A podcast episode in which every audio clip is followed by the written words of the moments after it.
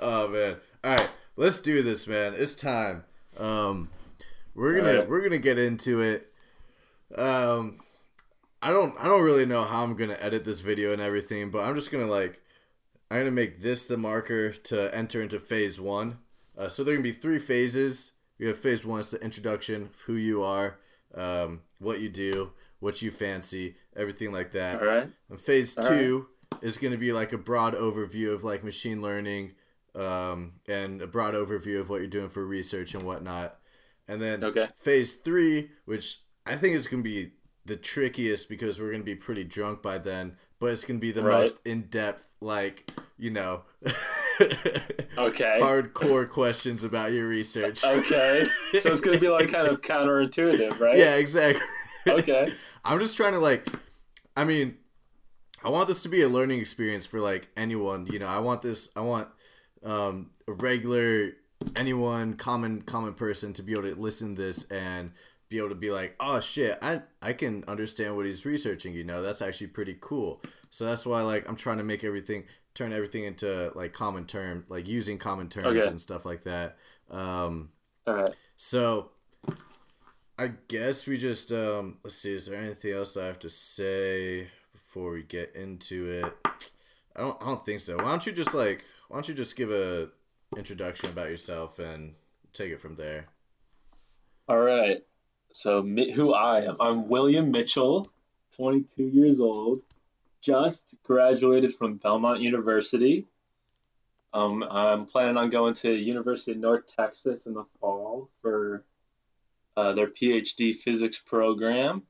Uh, I recently did or presented my research on neural networks and audio. Um, I worked with Dr. Scott Hawley. Anything else you want? He's a lad. He's a lad. He. Talk to me about Dr. Ho- no, I'm just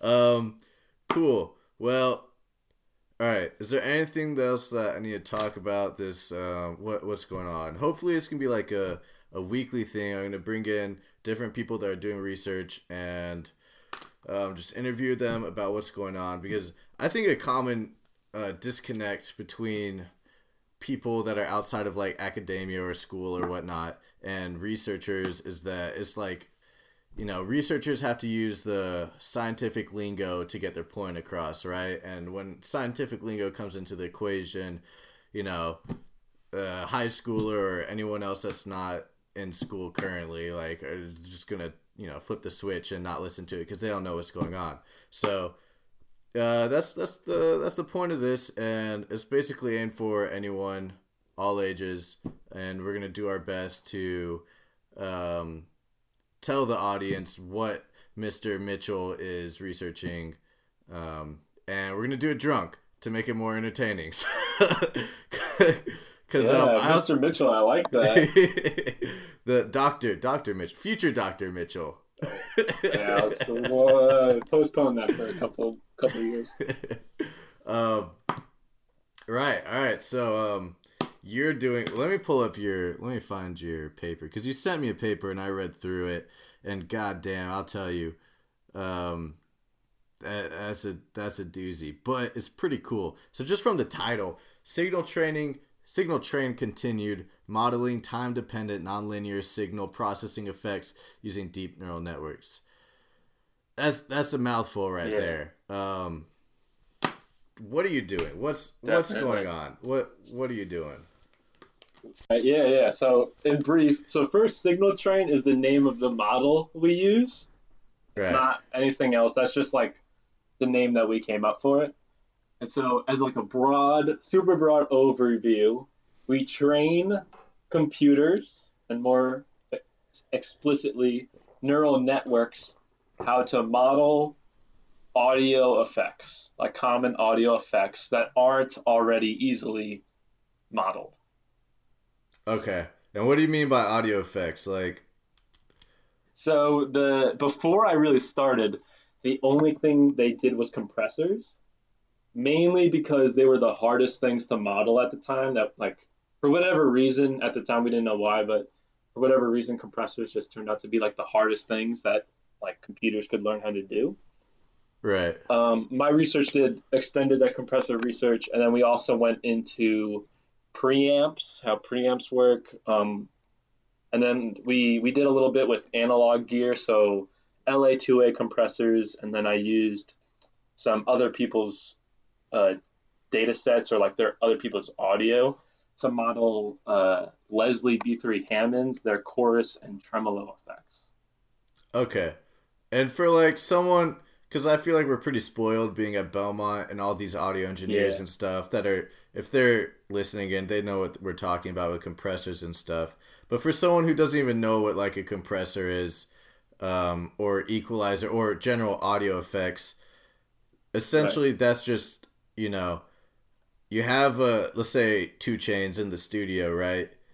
He's let's say he's spitting bars into the microphone, yeah.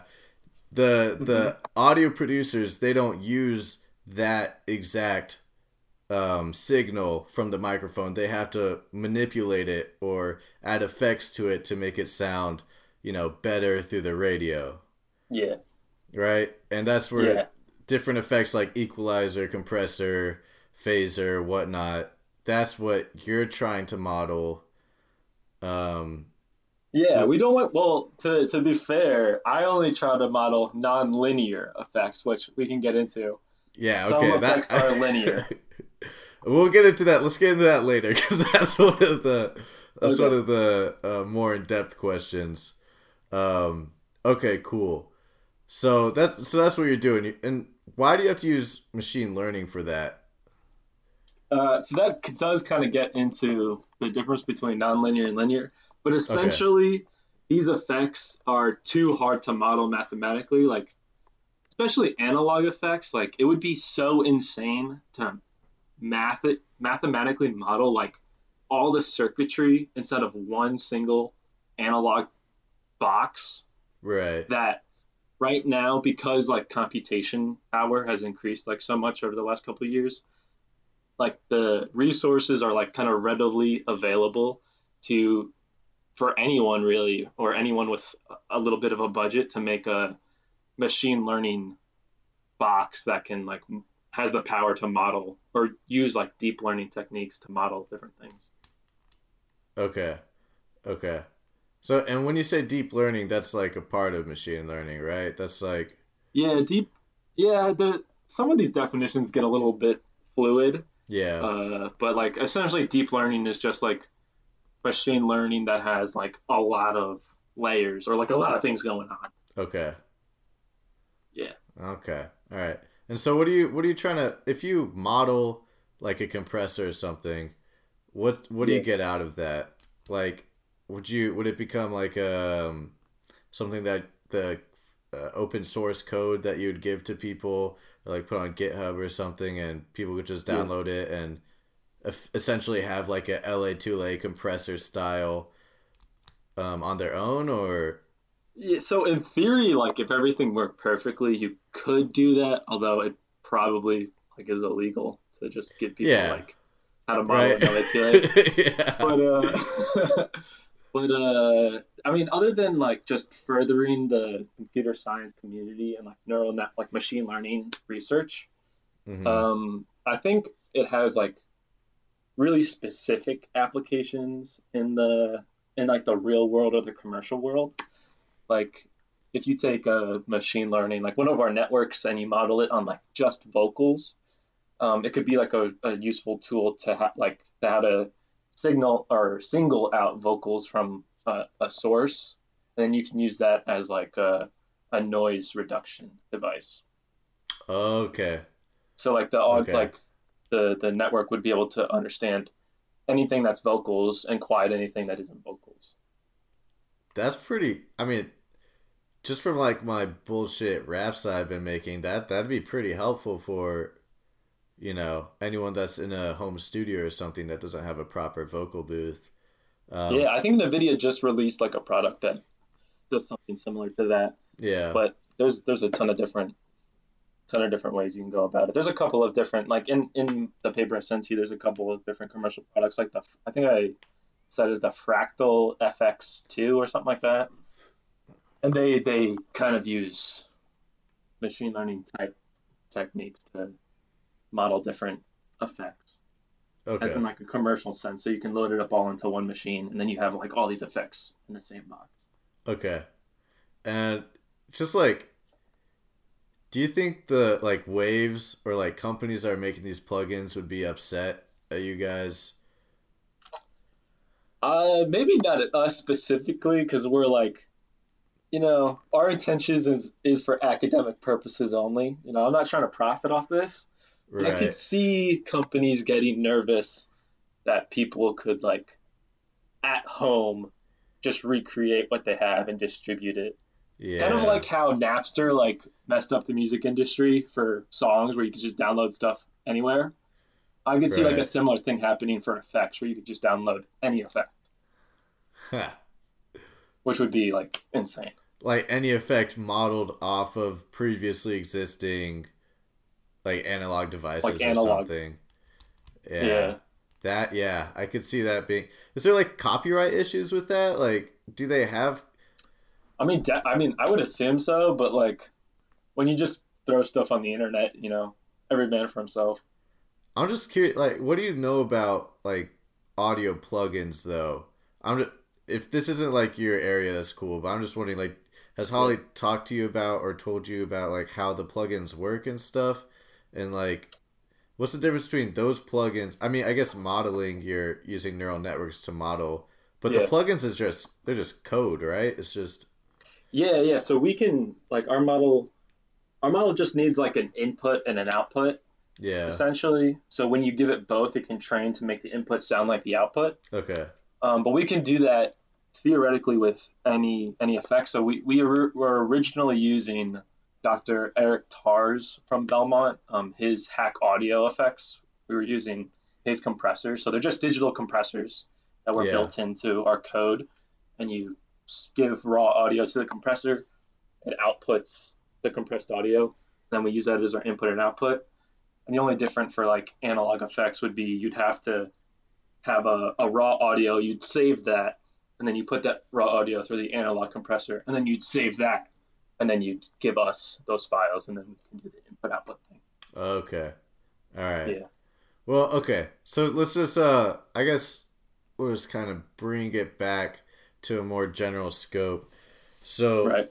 what you're doing is for people that have been sticking with us this whole time, um you're taking in audio, right? Like any kind Mhm. of audio and the audio goes through your machine learning apparatus um, and the machine learning thing will transform the sound of that audio mimicking an actual analog or hardware that would also mimicking what that analog hardware would do um, and outputting a similar signal Right, right. So like all these effects have some characteristic pattern that they do. Like all compressors kind of work in the same way. They might sound a little different, but they all kind of do the same thing. That's why they're all called compressors and stuff. yeah So like we start with you have to start with like a data set that has the normal audio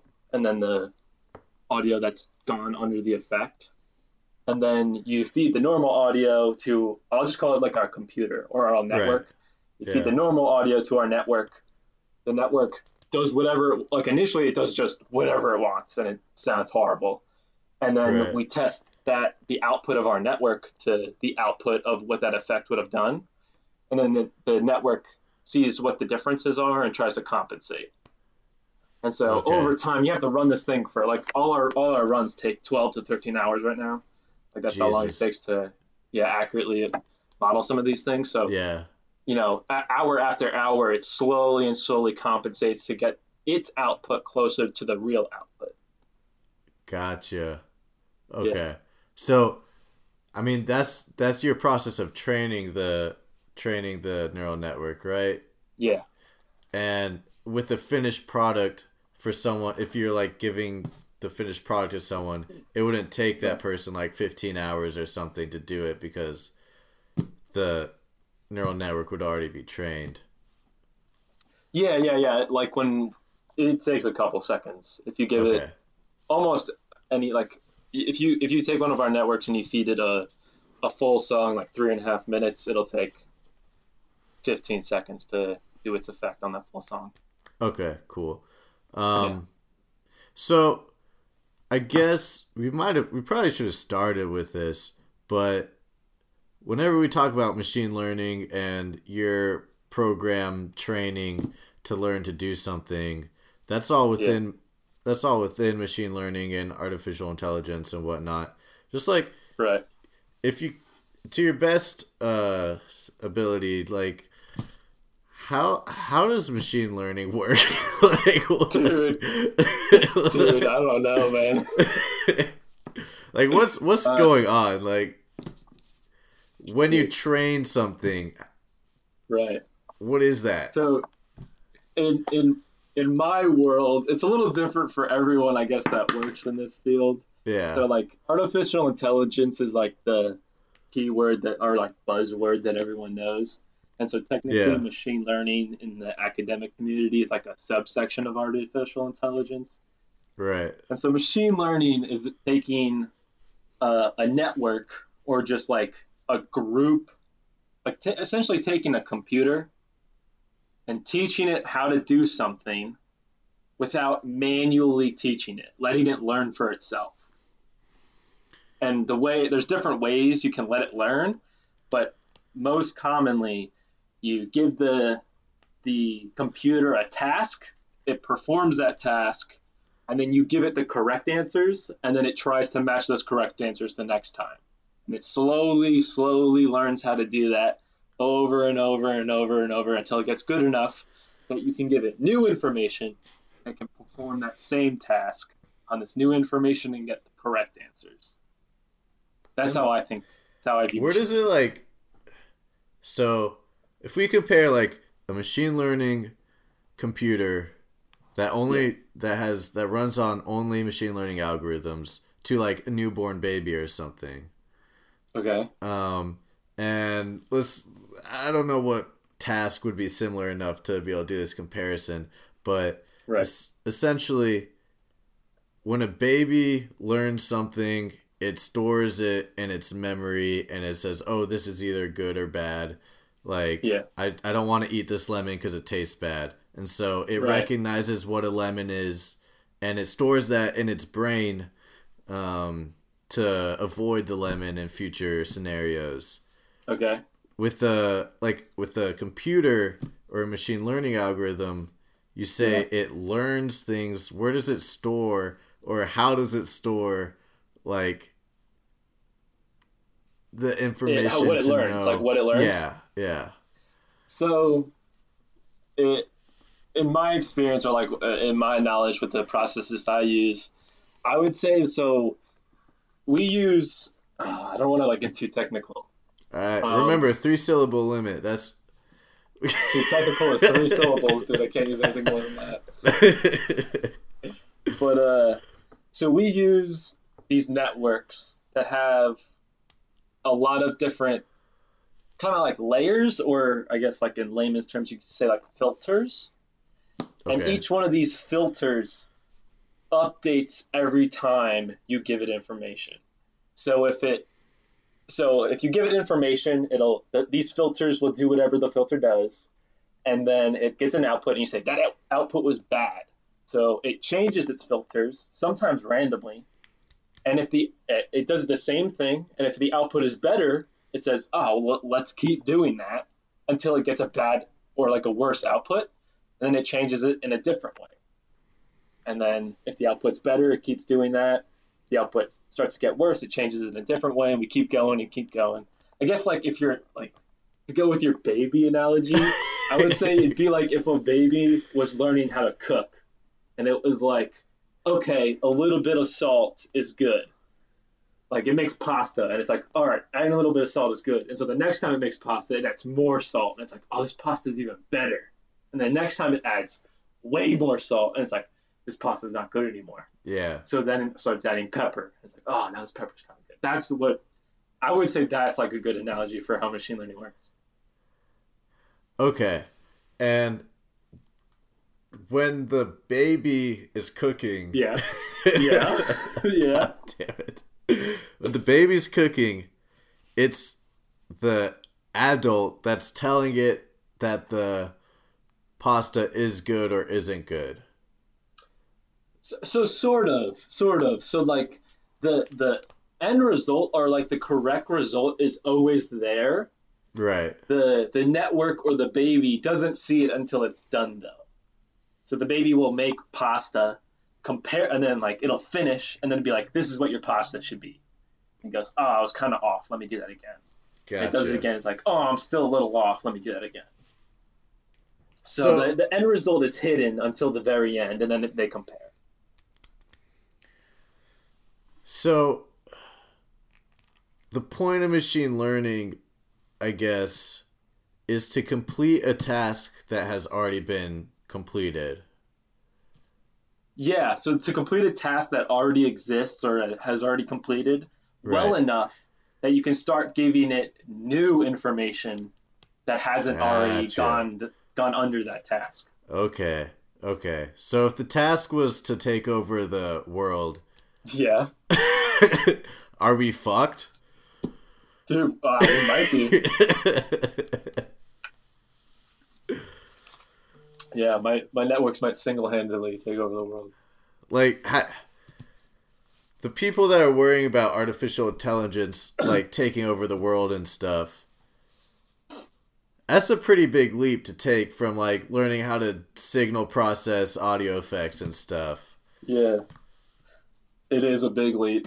i mean granted that our technology is like exponentially growing um Yeah, yeah. i don't know I think there's a disconnect between how powerful computers are and how powerful like they could be or like theoretically they could be, you know? right Like theoretically you could make an artificial intelligence that could take over the world, but you know, Yeah. not for another a bajillion years or whatever, you know? Like right now I can barely get a computer to learn how to process audio, much Yeah, less like right do anything else, like walk, you know?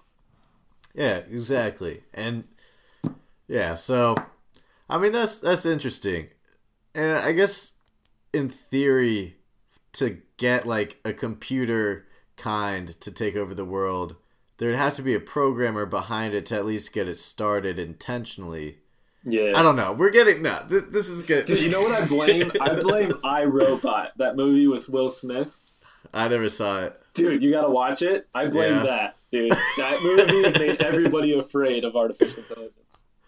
So the the the gist is not to be afraid.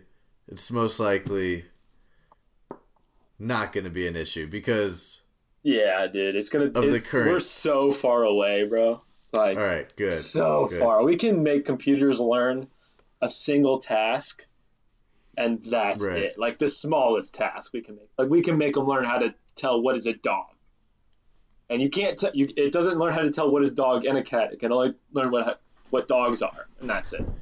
Like it's gonna be a long time before we learn how to. And that's that's just like recognizing something like a computer. It's not like even a robot that has like this consciousness that can. Dude, That's- no, so that's- far okay. away, so right, far. so away. anyone that's listening, like, don't worry about it. We're we're good. We're Yeah. for now at least. so far away. um, all right, cool. So just to recap phase two, I guess, um, your research is you're creating or you're programming a machine learning neural network or a machine learning program to mimic um, audio effects um, in order to improve the quality of audio of inputted audio um, just as like a analog compressor would do or analog equalizer. Um, i guess to get back on topic um, how's that going for you?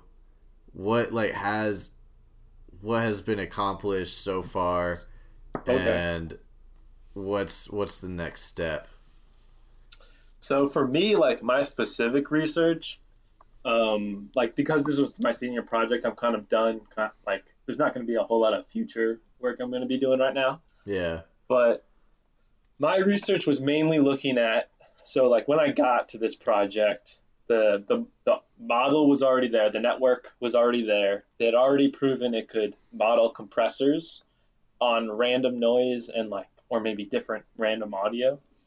And so my kind of goal was to improve the network through different like process changes or like architecture changes and kind of see or kind of poke and prod to see what the network can do. Like my research lasted maybe like nine months or eight months or something like that.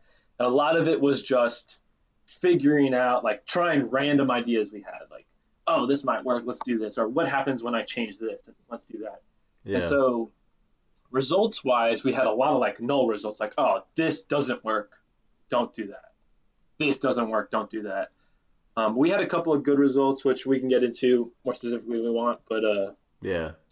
Essentially, like the things I'm most proud of or like most interested in, essentially, are how like neural networks, like the different types of ways neural networks or networks in general learn these processes or these effects because they don't learn them the same way every time. And when you change the audio or you change like one little thing, it'll learn it in a different way and it like it can be used in a different way. It's it's pretty interesting. I think. Okay. Okay. And so you're you're currently working on improving the the like speed, the efficiency, the Yeah, so I, I like my my I, I had called it a three pronged approach. That's right. Was speed, generalizability, and like noise or accuracy Okay. is what I called it. Okay. And and yeah, that's not like what I'm currently doing. Currently, I'm just trying to finish up right. the research and stuff. Yeah. But yeah, that's that's what I did. That was like my approach. Okay.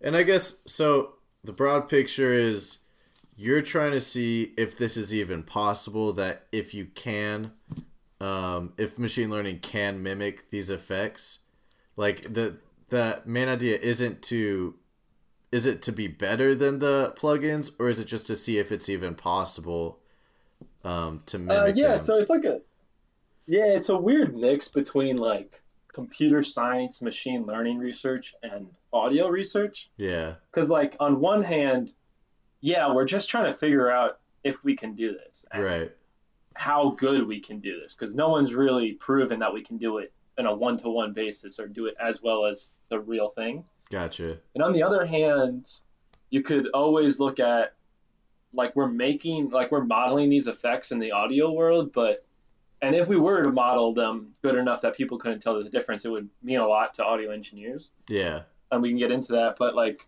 on the other hand, we, we could just be creating effects like kind of how companies right now create digital versions of their effects, we could be creating neural network versions of their effects. And they might sound similar and a little different. And in 10 years, maybe people will like that. Like they'll Mhm. like that little bit of difference. And, you know, they like, you know, the LA2A sounds this way, the LA2A digital version sounds this way, and the LA2A neural network version sounds this way. And you can use them in different scenarios. And so when you're like testing this out, do Mhm. you yourself like compare the neural network version to the like LA2A version?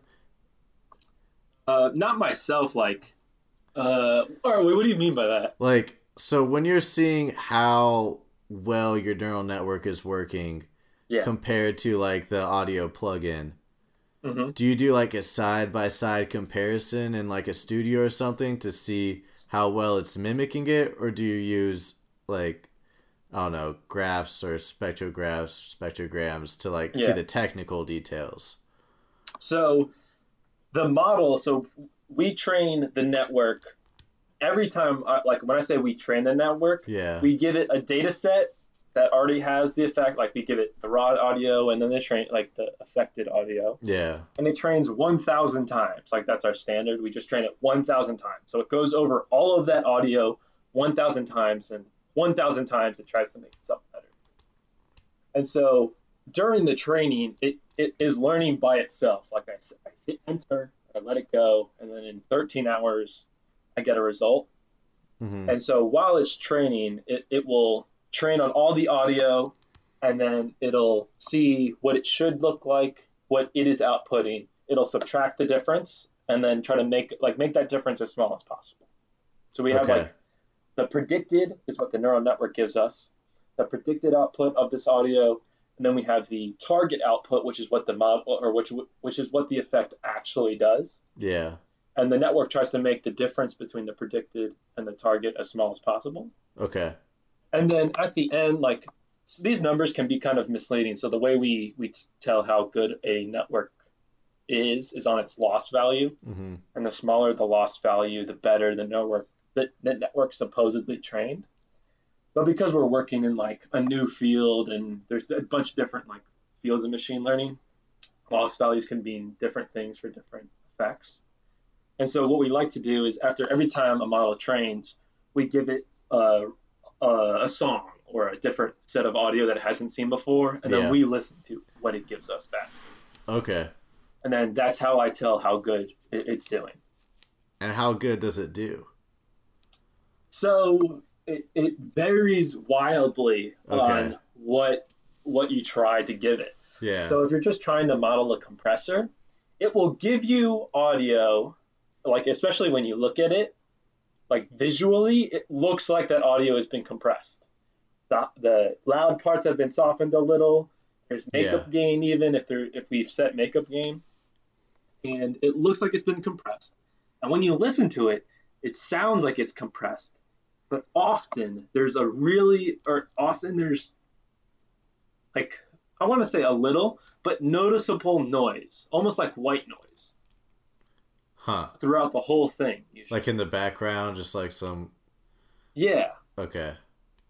and like we learned, and I learned especially during my research that this noise becomes even more prevalent when there's silence.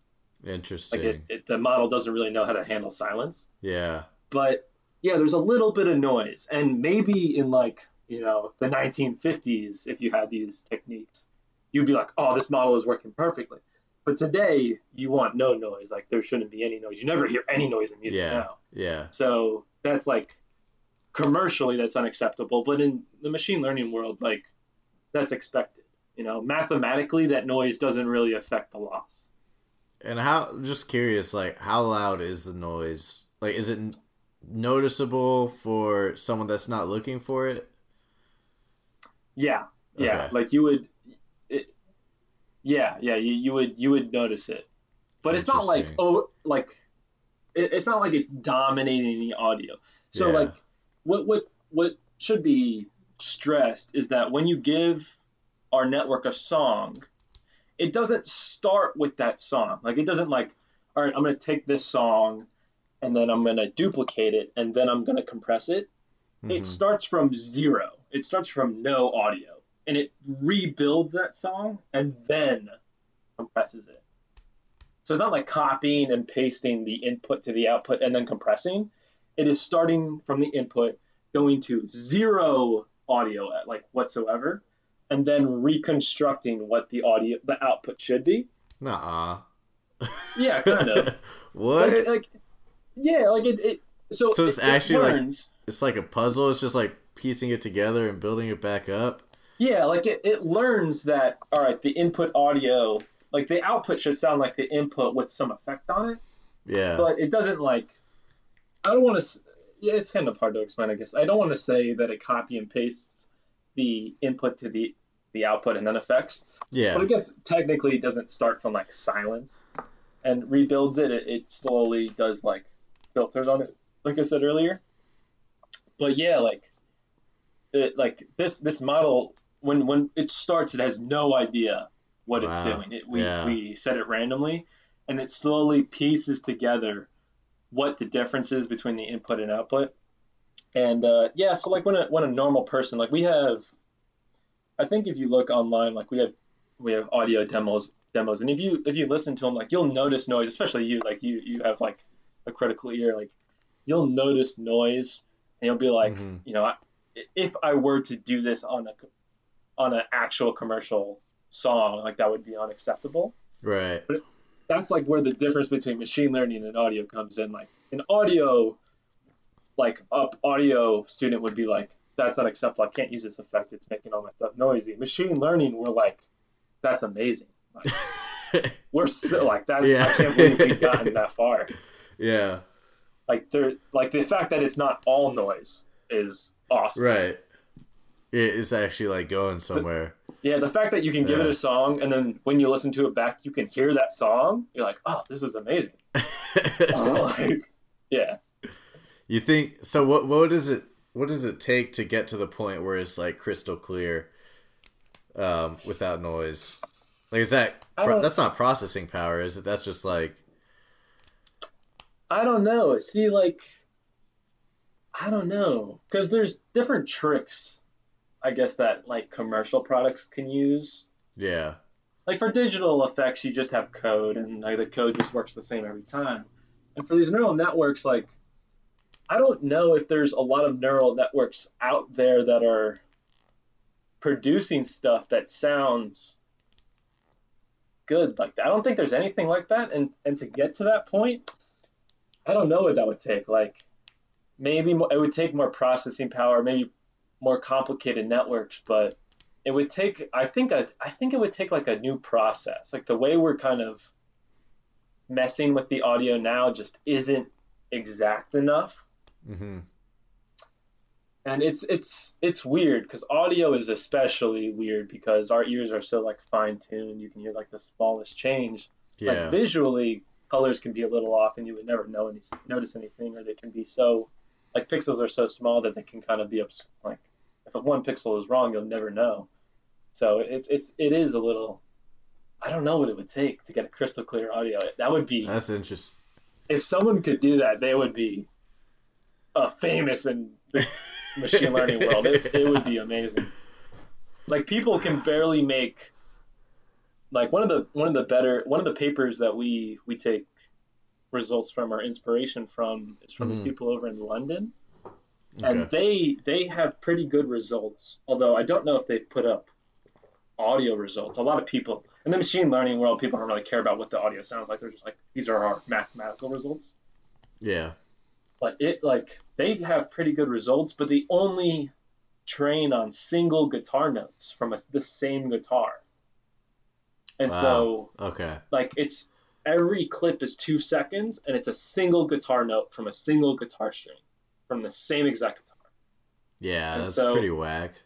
yeah like when you give it like i like i have presented about this and I, it's kind of, part of my research when you give these models anything other than that single guitar note yeah, like it, it's worthless huh? So the the algorithm that they trained will strictly work for that one guitar note on that certain guitar. yeah yeah a lot of it de- depends on the data set like i've trained models like our certain signal trained models that we've trained on Yeah. similar data sets they'll only work on guitars or they'll only work on vocals they won't work on Wow. anything else they'll sound just like an la2 co- LA-2A compressor Yeah. if you only give it a vocal a cappella vocal Dang. If you give it anything else, it just distorts it crazy.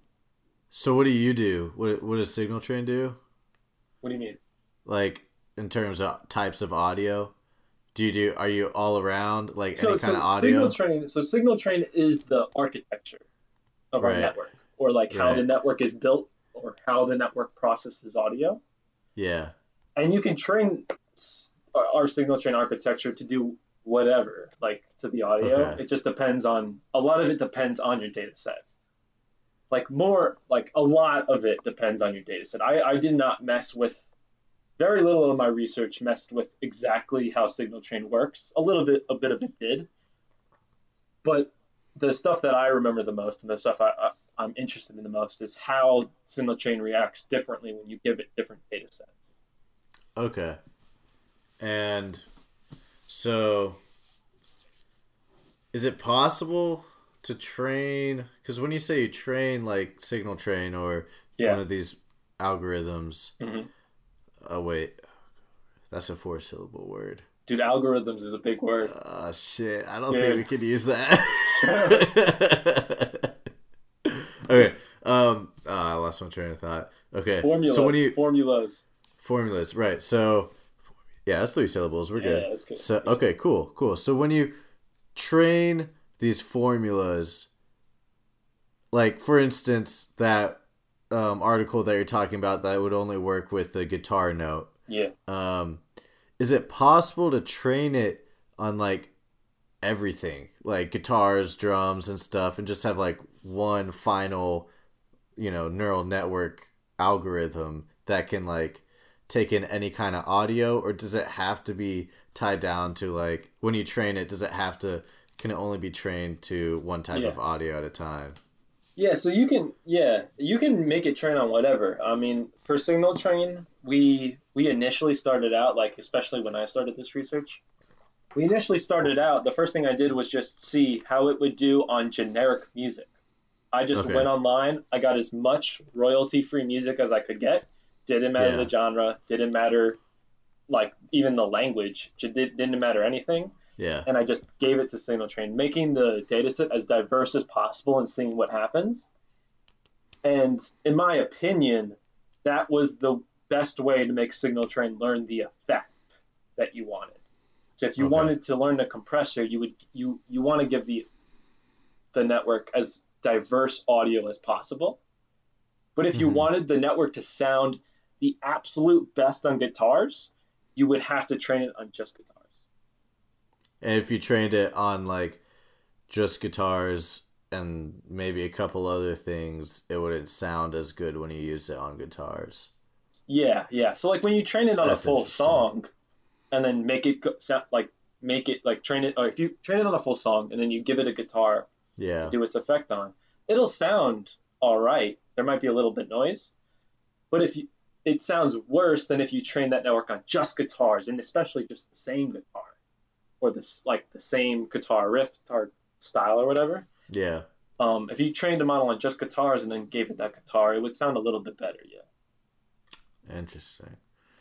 Well, that's cool. That's that's um I really had no idea about any of that. Um Dude, it's complicated. That's like a lot Yeah. of. I think there's a big area for research right now in formatting data sets to get what you want. I think that that's an interesting topic right now. so someone who's like trying to get into machine learning and audio effects and stuff, like Mhm. is that kind of what's going on right now is just tailoring these data sets into figuring out the best way to make the output sound what they want. Um, I don't know. That's hard to say. Like machine learning is so big Yeah. right now. So if you're just saying machine learning in audio, there's not a ton of people out there doing it. yeah. But yeah, a lot of the research is a lot of the research is just pioneering new ways to do things, honestly. like- okay. Making new network architectures, uh, messing with the audio in different ways and getting better output, stuff like that. Yeah. Machine learning in general, if you're trying to get into machine learning in general, there's just so many different like subgenres. You can do image processing, you can do text processing and all that kind of stuff. Yeah. um, that it, it's yeah each each kind of field has its own little specialty that, that's going on All right, cool. Well, thanks, man. That that kind of I feel like that wraps up uh section 2. yeah Hon- hon- honestly we should give a shout out shout out to if, if people want to learn machine learning they should check out the fast ai courses they uh Fast AI course. fast ai f a f a s t a i dot org or something like that they are uh, they're free Let's see. and they're they're uh, they're taught by one of the like leading figures in the community right now, and uh, they they're like amazing. They they are super easy to learn. They're super easy to download and like run your own network. You can download networks and run them on your own stuff. It's really easy. So I have fast.ai. That, that looks like it. Oh yeah, that's probably it then. Yeah. Um, yeah, that looks cool. Anyone that's into that, that's your stuff. And I just like Yeah. a brief question. That this seems like it's using Python. Mhm. Um, is all machine learning Python like, or can, can it be anything? What's for for Um, people that don't know Python? There's like different programming languages. There's C C, Right. Python, Java. Python's one of them. So Everything that I've seen has been in Python, or everything that I've interacted with. okay, I don't want to, you know, say everything is in Python, right. but yeah, pretty much anything that I've I've dealt with is in Python. and then there's a different couple of Python, I guess libraries you could call them that people use. Yeah. That will mess with what you can what you can do, but yeah. Mostly yeah, if Python. you're a scientist, yeah, if you're a scientist, you should get into Python, Python, now. okay. It's it's right. It's popping right now, dude. It's popping. That's what about MATLAB, dude? MATLAB's pretty tight. Dude, I, yeah, Matt MATLAB is also popping, but uh, I don't know. I ha- I don't for whatever reason I have a weird hatred for MATLAB. I just don't yeah, like it. it is a weird syntax for sure. It's different. I think Python has just a, such a cooler name, It, it does. MATLAB. Like what? Who wants to work in Mat? Who wants to work in Dude, Mat? MATLAB's sick though, man. I Mat- work the with graphs you get from Python, dude. MATLAB. Python, dude. That's a that's a strong Yeah. name. Python is strong, and it's cool because it's like universal. I feel like MATLAB's for you know older Yeah. nerds, but I like MATLAB. That's I think that's nerds. That's my that's my jam right there. Dude, Python can get you in trouble though. Sometimes Python works too easy and it just starts mashing stuff together that you would never want. Yeah. you're like, why would you ever do this? Wait, Yeah. so if someone who isn't a programmer and wants to get into machine learning, Yeah. you would recommend learn Python and use fast.ai, get in Yeah. machine learning. Boom. You could probably do them simultaneously. You could probably I Yeah. would start with a Python tutorial, get through the tutorial like the basics, and then go try to look into the machine learning or the fast AI stuff. Yeah. okay. and like cool. the fast AI, I, you were in the class with me. The fast AI stuff uses like Jupyter notebooks like all the time. So they already have everything coded for you. You can look at their code, you can learn from their code, and you can run their code without having any problem. And for those who don't know what Jupyter Notebooks is, that's essentially like Google Drive, right? But for programmers, for people yeah, using yeah, Python. yeah. It's kind of like yeah, yeah, yeah, yeah. It's kind of like a weird cross between like Microsoft Word and Google Drive, where like, Yeah. you can upload all this data and then also format it in kind of like a Word type document. Yeah. Okay, cool. Well, if anyone's still listening, Yeah. probably just gonna be my mom, honestly. Dude, shout out, shout out Ed's mom, bro. yeah. All right. It's time. All right, We gotta do another shot. all right, do a shot. Then can I go to the bathroom after this? I gotta pee real quick. Yeah, dude. Of course. I actually might as well. All right. Cheers, buddy. Boom. Okay, so this is the drinking game. Um, essentially, Okay. the only way, um, you're you're essentially the loser in this situation. Like nothing, nothing's gonna prevent you from losing. Right. unless you're such a hard ass that you don't lose. Okay, but what I've got, I got five physics memes. Oh, okay. I'm gonna send them to you through iMessage. I'm not Um, gonna laugh at any of them. That's that's the thing. If you crack a smile, you have to take a shot. If you don't, I'm not gonna crack a smile. if you don't crack a smile through all three, then I mean all five, then I have to take two shots. So, do you have like? Should I send it to your phone or your email? What's what's what's Probably better? my email. If you send it to my phone, I'll have to open it on my phone, and Yeah. you'll get like a little pause thing here, and it'll shut my video off. It's techniques. All right. I don't know All where right. I, I know that from. All right, meme one. Hold on, The straight face. I'm not looking at it. face. I'm not looking at it. Hold on. All right. Don't smile when you're looking at me. I'm not. I'm not. I'm not. How long have you been studying physics? Six years, so you're good at physics. You gotta do better than that. Dude, come on. All right. What? That was a good. It's okay. It's okay. I, It's okay. I cracked up with that first. All right, all right. It's okay. Meme two. It's okay. All right, meme two. Meme ready? two. Let's do it. All right, hold on. Atomic salesman slaps degenerate energy levels. Bad book if it's so many fucking. That's so dumb. You dude. laughed, So dude. You gotta take a shot, man. That's a good one. That's all right. That's only good because because of advanced lab. All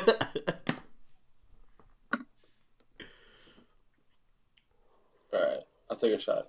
Ready? Cheers. All right, let me get on. I, I, I knew I'd crack you. I, I've got some good. There, there's some. That's a pretty technical one too. That's fun. That's bad boy convince. All right, meme three.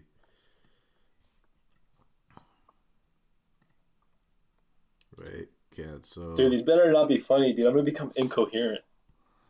Ah, they're well, you better keep a straight face then. Yeah.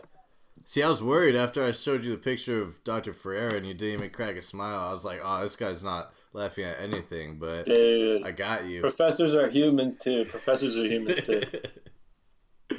Biologists and chemists, physicists during COVID perhaps have treated you harsh. Nah, I don't like that ah, don't like that damn it. Come on. No, I don't like that one. I don't Ah, know. Thanos whatever. memes are overrated, dude. Thanos memes are overrated. okay, okay, okay. Let's do this again. Uh, where we? I don't understand the the rivalry between physics and uh, the other sciences. What do you don't really mean, understand. dude? Physicists. I don't really understand that. this was funny. I don't really, I don't really get that, honestly. It's just because physicists shit on like biologists all the time, just for like, Dude, I, just because we're on our how high many- horse of studying physics. You're just like, oh, you do biology. Do you shit on biologists all the time? No, dude? but it's like a joke, you know. You're just like, it's just funny. All right, meme number four. Meme number right, four. yeah, right, serious. Serious, serious. Electrons before and after they notice the detector.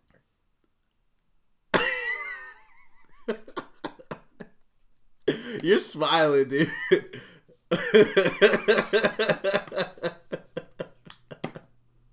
it's funny, Dude, that's good. Actually, that's the best one you've sent me, dude. Uh, dude, don't worry. I saved the best one for last. No, really? yeah. Dude, that one's good. That was good.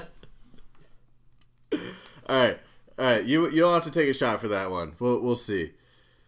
We'll do a half shot for Half- that do- one. do a half shot, yeah, see, yeah, see what's up. See what's up. Send me the last one, then we'll see what's up.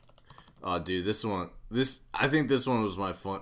I don't. I don't Dude, that was funny though. I actually really liked the one. I'm gonna save that one. Dude, the Mike Wazowski is gold. Dude, that's a funny one. All right, meme five. It might take a second for it to like, um, you know, register to to click. Oh, okay. I think Might that- take my brain a little while. this to one's it. this one's definitely my favorite. All right. Straight face. All right, here it comes. Physics teacher, you have a lot of potential. You should use it. Me realizing we are standing at the top of a building.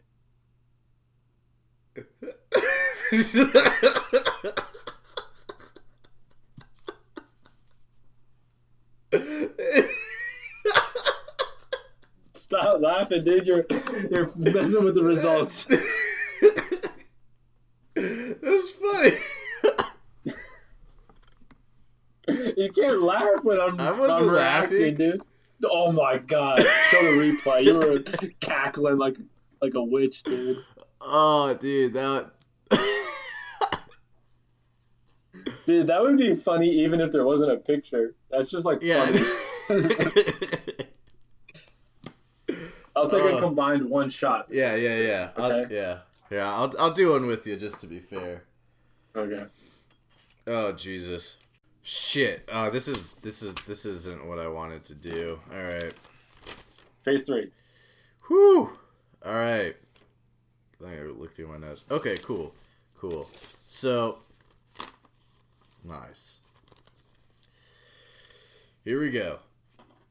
Nonlinear time-dependent signal processing effects. Yeah. You give an example of nonlinear as being compression or distortion. Yeah. What what makes an effect nonlinear and what makes an effect linear? Okay. Great question, Ed. Thank you. So, by definition, the best definition I've found was that linear effects maintain between input and output two things. They maintain additivity and homogeneity. Essentially, that means that the effect is additive and it works the same across the whole spectrum or the whole input. And What? Nonlinear pause, effects. Pause. Pause. okay, okay, Additive. yeah, addition. It's just addition. Ed. Why? Why'd they use that word for a universal effect? Oh, that's a good question. I haven't looked into it that much, honestly. Okay. But I think it just means that the effect, like, like the effect isn't exponential. If you did the effect on the effect, it would just be like you added two effects together. It wouldn't be like Oh, effects or something like. You know, you know what I mean? okay. So additive. All right. Let's just focus on additive. All Okay. right. So recap. Nonlinear means you have additive. No, no, no, and no. No.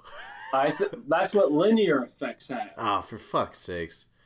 Linear effects maintain additivity Okay. And homogeneity. Right. Okay. Okay. So that's linear. Yes. All right.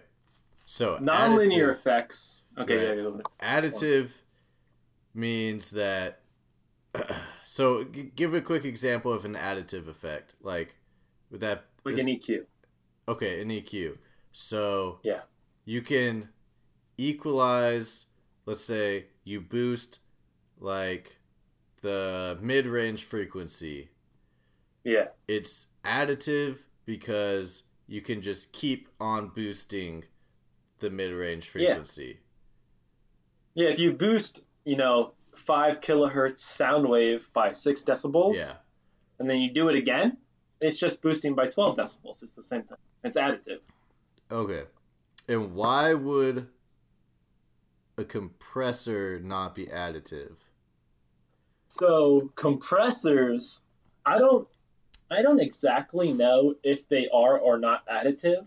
Yeah. But the definition of nonlinear effects yeah. is just any effect that doesn't have homogeneity and add additivity. Okay.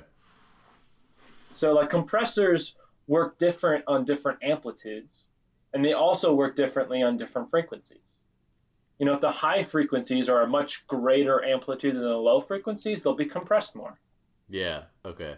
And so they're- that's not homogeneous. So it's more homogeneous. okay. Homogeneous. Yeah. so That's how you pronounce it. wait. Oh, that's three syllables though. All right. Homogeneity. That's four syllables. Four. Well, three plus. Homogeneous. Okay. So what's another word for homogeneous? Uh, The same. the same. Okay. So Yeah, it works the same on all of the input. Okay.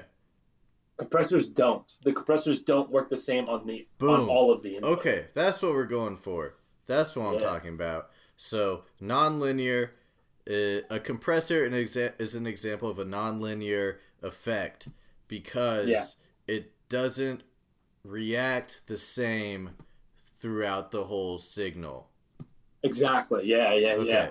Boom. All right, we're clearing it up, man. That's what I'm talking about. All right. Okay. So nonlinear checked off. Um. hmm Okay, why do you focus on nonlinear? Is it just out of, you know, personal preference, or does it help the machine learning, or Yeah, that's a good point. So nonlinear, so linear effects because they maintain those two characteristics. Mathematically, they are easy to model one to one. You can make a like most people are the best models out there. Model model these linear effects using, I think what it's called is finite impulse responses. And so when you use finite impulse responses, which I haven't dug super deep into, but essentially you can model a linear effect precisely in the digital world. okay, Linear or nonlinear effect, or I don't know. You can model a linear effect precisely in the digital world. Nonlinear effects you can't.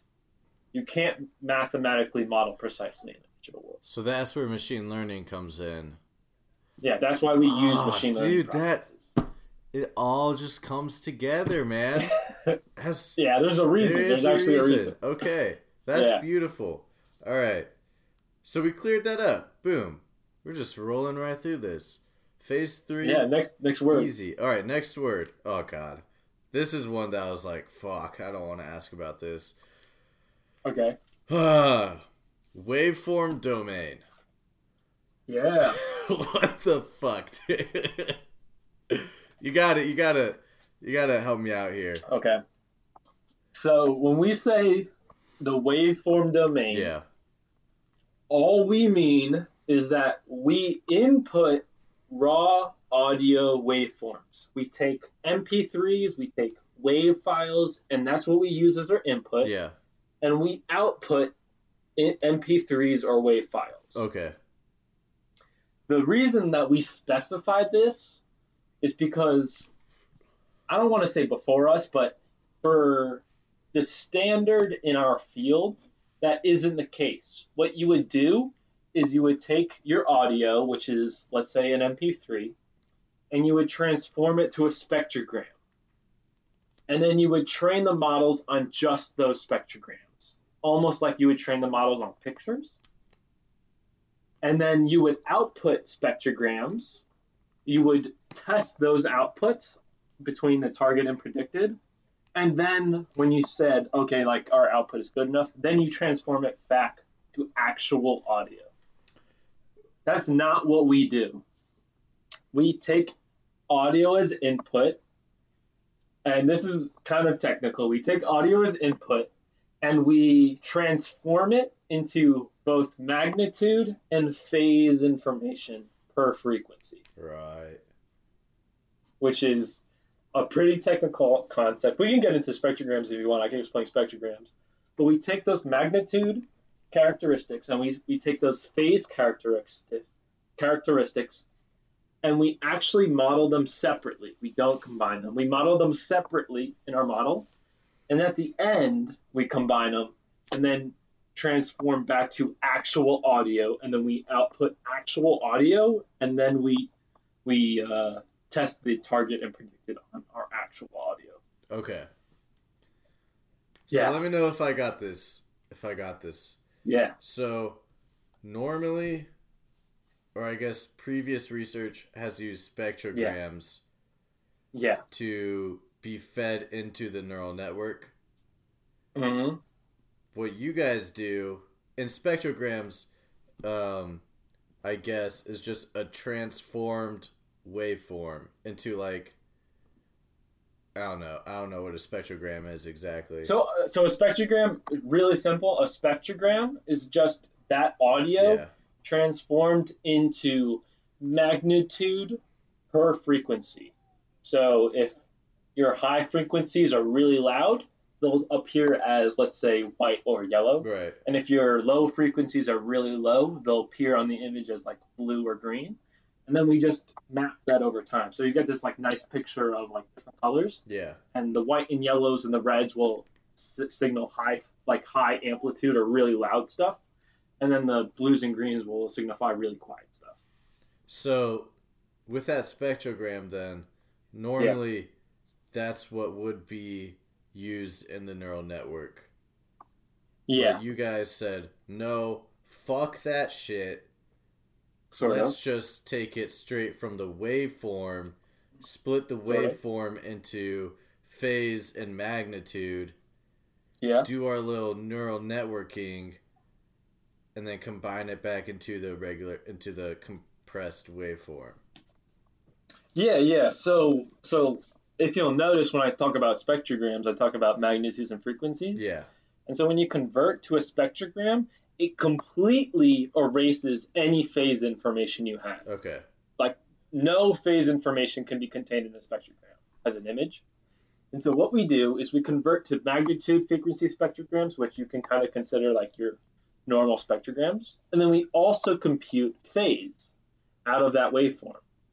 And part of my research was messing with how we com- like compute phase. Like we we switched to a newer method where we compute instantaneous phase over time.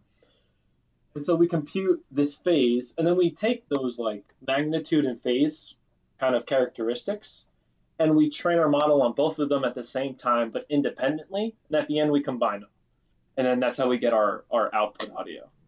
So we have we we carry through our magnitude per frequency characteristics and our phase per frequency characteristics, and you as an audio engineer Ed should know like how important phase stuff is. Like when stuff is out of phase, it sounds terrible. That's a good point. And so we thought it was really important that, like, like especially at Belmont, we understood that when you get rid of phase information, you're getting rid of a lot of important information. And so if we kept phase information, we figured we would be able to get better quality outputs. So that's why you kept. We're Okay. yeah, that's why. I mean, it takes a lot more computing power to use waveforms, like like what we're doing. Like it's way easier to just take spectrograms and do kind of like image processing on them. Right. But we wanted to keep that phase information because we thought it was important enough to like include. And have you compared like is there a noticeable difference between your results and people that haven't don't that don't keep the phase? Uh, that's a good question. Um, I so me personally, I haven't listened. So a lot of people that do the same kind of research we do, Yeah. I haven't listened to a lot of their audio outputs, and I don't think that a lot of people publish their audio outputs. They more publish numbers, kind of deal. Okay. Um, but uh, Do you think I have would be? focused. Um, I think. Uh, I think our numbers would be better Yeah. personally. Uh, I had, I'd have to look at it, and I, I can't say that for sure. But I have looked at. I have more focused on people that are also doing waveform domain specific things. Yeah. So there's a group at Facebook who does waveform specific audio kind of manipulation. And I've compared our stuff to theirs, and they have really, really good outputs, and they don't do exactly the same thing as ours, so it's a little different. But I've compared our stuff to theirs, and I've compared our stuff to this uh, the people that I that I talked about earlier at Queen Mary University in London, and they have good outputs, but again, they use really, really specific data sets. Um, I would say that um, as my opinion on the on the matter that if we are able to get numbers that as are accurate using wave like using magnitude and phase information as people who are just using phase or magnitude information we would sound better yeah i think if our numbers were comparable we would sound better Okay. So you think there's a noticeable difference by including the phase? i think i think that it is impossible to model these frequency or model these effects accurately when you get rid of phase information yeah i think it that Okay. like sure like right now we have noise i don't think it is possible to get that perfect clean audio that you were talking about earlier Yeah. without using phase information i just don't think it's possible And I guess I'm just wondering why why the people that use the spectrograms um like why, like why they do that Yeah, why wouldn't they just do what you're doing? so so uh, it should be noted that like this whole field of like waveform audio stuff is Yeah. kind of a new field Yeah. like I think within the last year there was a paper published that was titled like why waveform audio could be a new field like that's how new it's like the stuff could be Okay. um, I think that mainly people were that the people who are publishing these papers on spectrogram data Yeah. it was more of they were coming from the machine learning field and then wanted to try it on audio. And so all of these kind of processes we're talking about were pioneered through the image processing field. So people were training on how to distinguish what dogs are or how to distinguish what cats are or cars or stuff like that. And they just took those techniques and they moved them over to audio. So instead of inputting dog pictures, we inputted spectrograms because spectrograms could be pictures. And that was just an easier method. so they weren't really concerned about the quality, I guess. Yeah, I mean Uh, maybe not that. for everybody, for but Yeah. but for the majority of machine learning people, that's what they were concerned about.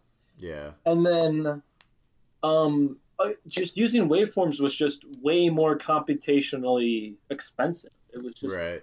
it takes way longer. You need a way better machine. Like pictures take up way less data than an MP3 or a WAV file does. Okay. Like way less data. Yeah. Okay. So I mean, yeah, that makes sense. Um, Yeah, I mean, in the future, in the future, with how how much better computers are, like it won't even be a question. You can use Yeah. waveforms whenever. But Yeah. right now, we're kind of in that transition point. okay. Well,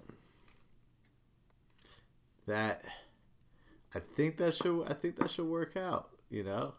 I, hope so, I man. hope it I, I don't know how much longer I'll be doing this stuff, but Yeah. it would be amazing if someone got like clean, clean LA2A data. I mean that dude. Like that would be that would be that it would blow my mind. I'd have to take I'd have to take a nap like to process. it. I'd have to take a nap. I, I would definitely would. I mean, we were just talking about like Waves plugins and stuff, and like, man, the the shits are expensive. You know, Dude, they Like, are, and they and they aren't even like neural network stuff. They just kind of model the network, model the effects as good as they can, and Yeah. they do it the same every time. Like neural networks will, will yeah, it's crazy. Okay, here's a question. Um, Yeah. Oh, whoa, this this is digging deep into the audio engineering society, but Give um. me, give me it. so there's this whole debate about analog versus digital, right? Yeah, of course. is neural network in its own category or is it under digital where like neural networks will never be able to compare quote unquote to the analog warmth Okay.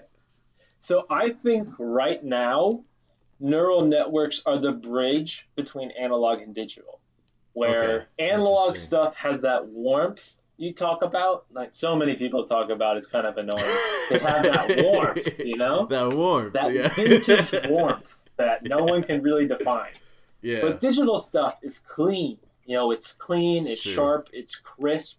It sounds better in the digital world we live in, the modern world we live in. yeah And right now, anal- like neural networks can't effectively effectively model analog stuff that it's just pure, pure analog. It sounds like analog, and they're not Yeah. clean enough to be digital, so they're kind of in between. I think if you, like theoretically, if you modeled a neural network on something like an analog compressor perfectly, it would just be a replicate of Mhm. that analog compressor. So it would just be like neural networks and analogs are the same thing. But I think, oh, sorry.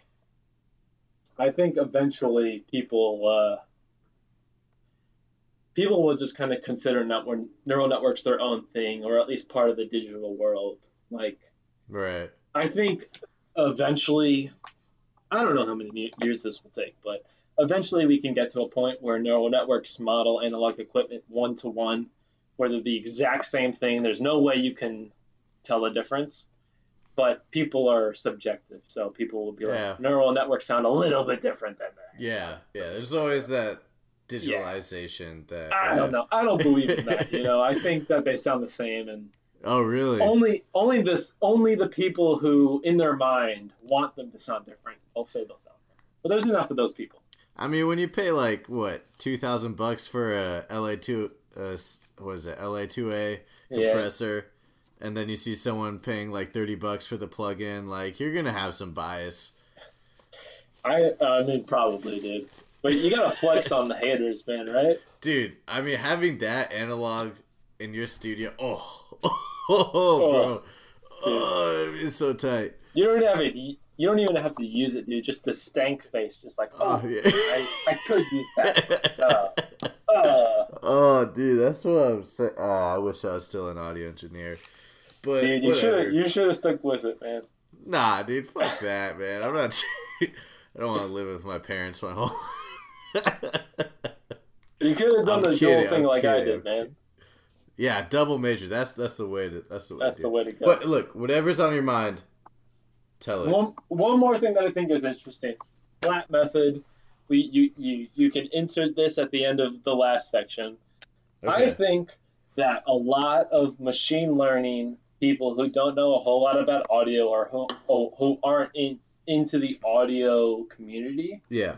don't understand how important settings are on analog equipment.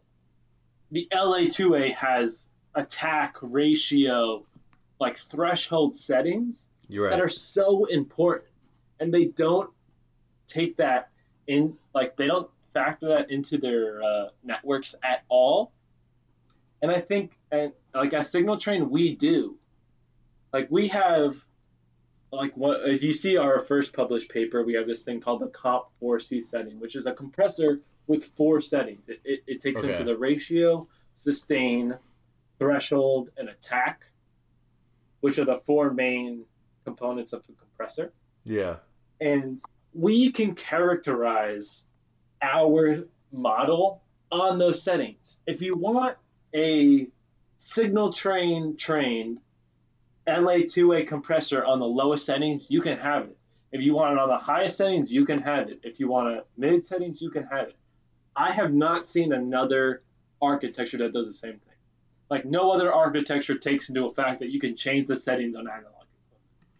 So is that what And you're I think- talking about when you talk about the uh the knobs?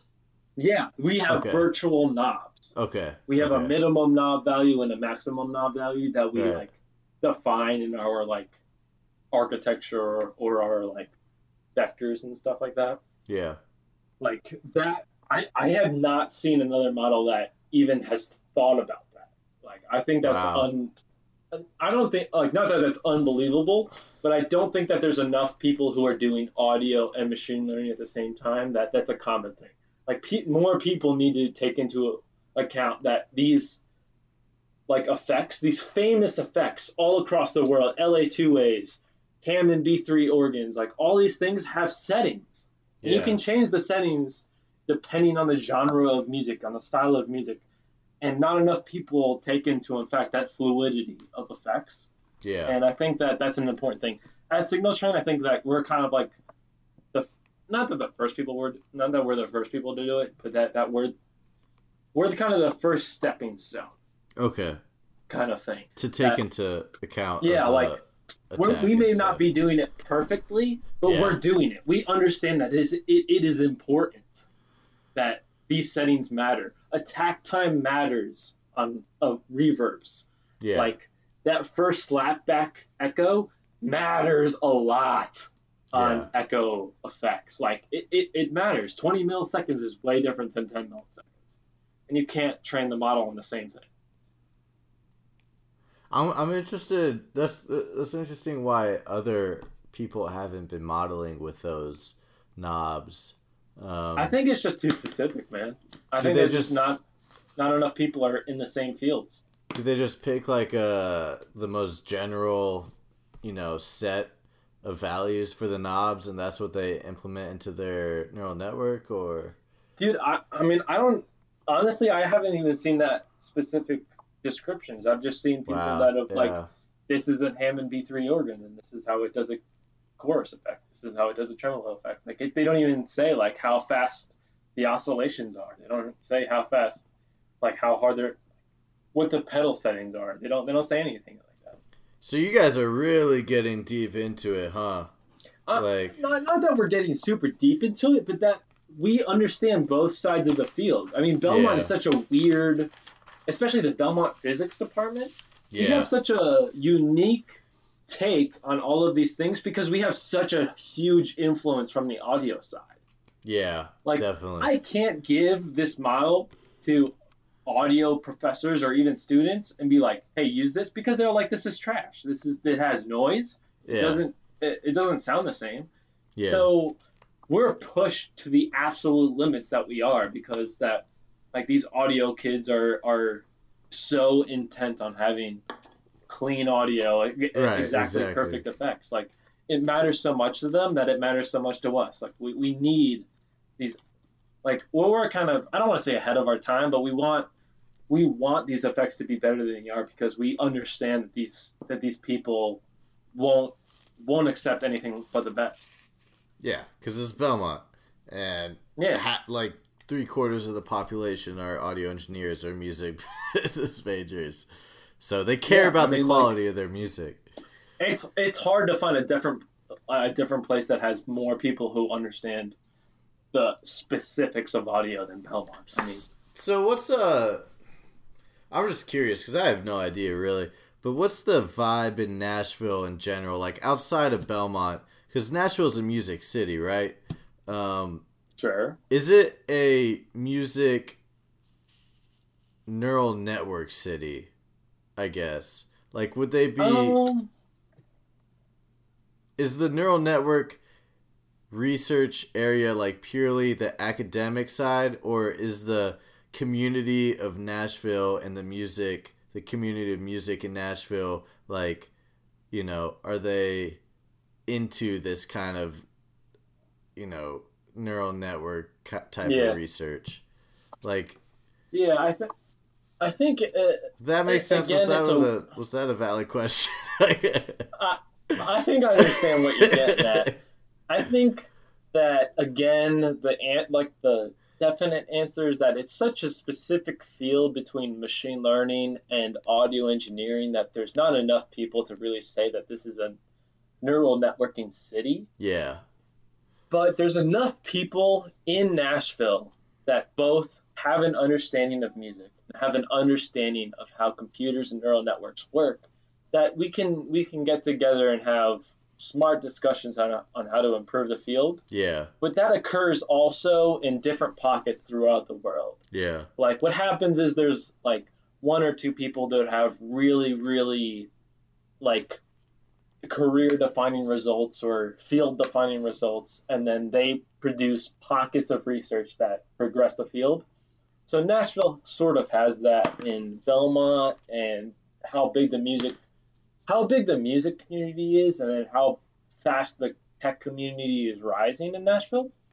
But also Seattle has a great community because Facebook AI has their headquarters in Seattle. Queen Mary over in London has an amazing facility over there Mhm. where London has a great audio and neural network background. And then also um, the Fraunhofer Institute, Fraunhofer Institute of Technology in Germany Mhm. has, I would say, probably the best facility for technical audio research in the world. They we work with a student over there. I, I don't know if he's a student anymore. He's more like a grad student or like assistant over there. His name is Stylianos Mimilakis. If I, I got to shout out him, of course. Um, but the Fraunhofer Institute has probably the world's leading audio technology institute in the world. Like okay they ha- they have the yeah, like they they just prioritize that field of research so much that I mean it's really really specific research. yeah yeah Like I, I mean I, I can talk about it like the music music in general. Everyone loves music. Everyone knows what computers are, but very few people know how music and computer and computers work on the highest level. And so when those things happen, they, they develop in very limited pockets throughout the world. right Yeah. But I, I will say the research happens very fast. There's always a new there's always a new research paper or method that is claiming the biggest and the bestest method or whatever. yeah It's very hard to keep up. It's very hard to keep up. but you're keeping up I, You're I'm trying up. my best, dude. I'm trying my best. I just recently heard about the NVIDIA voice stuff that that's talking about. I'm still trying to look into it, but yeah they're they're they they produce something that no one else has produced so far, and it, oh it's it's crazy, dude. Like, yeah, the new new technology and new new stuff is happening so fast. It's it is very hard to keep up. so you ready for your uh AT- aps thing then Dude, I, I, that happens in a week. I, I have updated my PowerPoint. yeah Uh, I am ready. I am ready. I will say, oops, sorry. I am ready. It, it, it will be a little bit of a a little bit of a trial and error type of thing, but So for I, don't know if this is gonna get released before that happens, but if anyone's listening and it before it happens, uh, where can they find you on the APS like for the APS presentation? Is that public or is that like oh a private yeah. you know society so- thing? My my presentation happens May eighth, 2020. I will. It will be recorded and it will re, will be uploaded to YouTube on the Oh, APS. okay. It it'll be uploaded on the APS GDS account. I don't know what it, exactly the name of that account is. APS But I should. GDS. I my presentation should be uploaded onto there. Yeah. That would be sweet.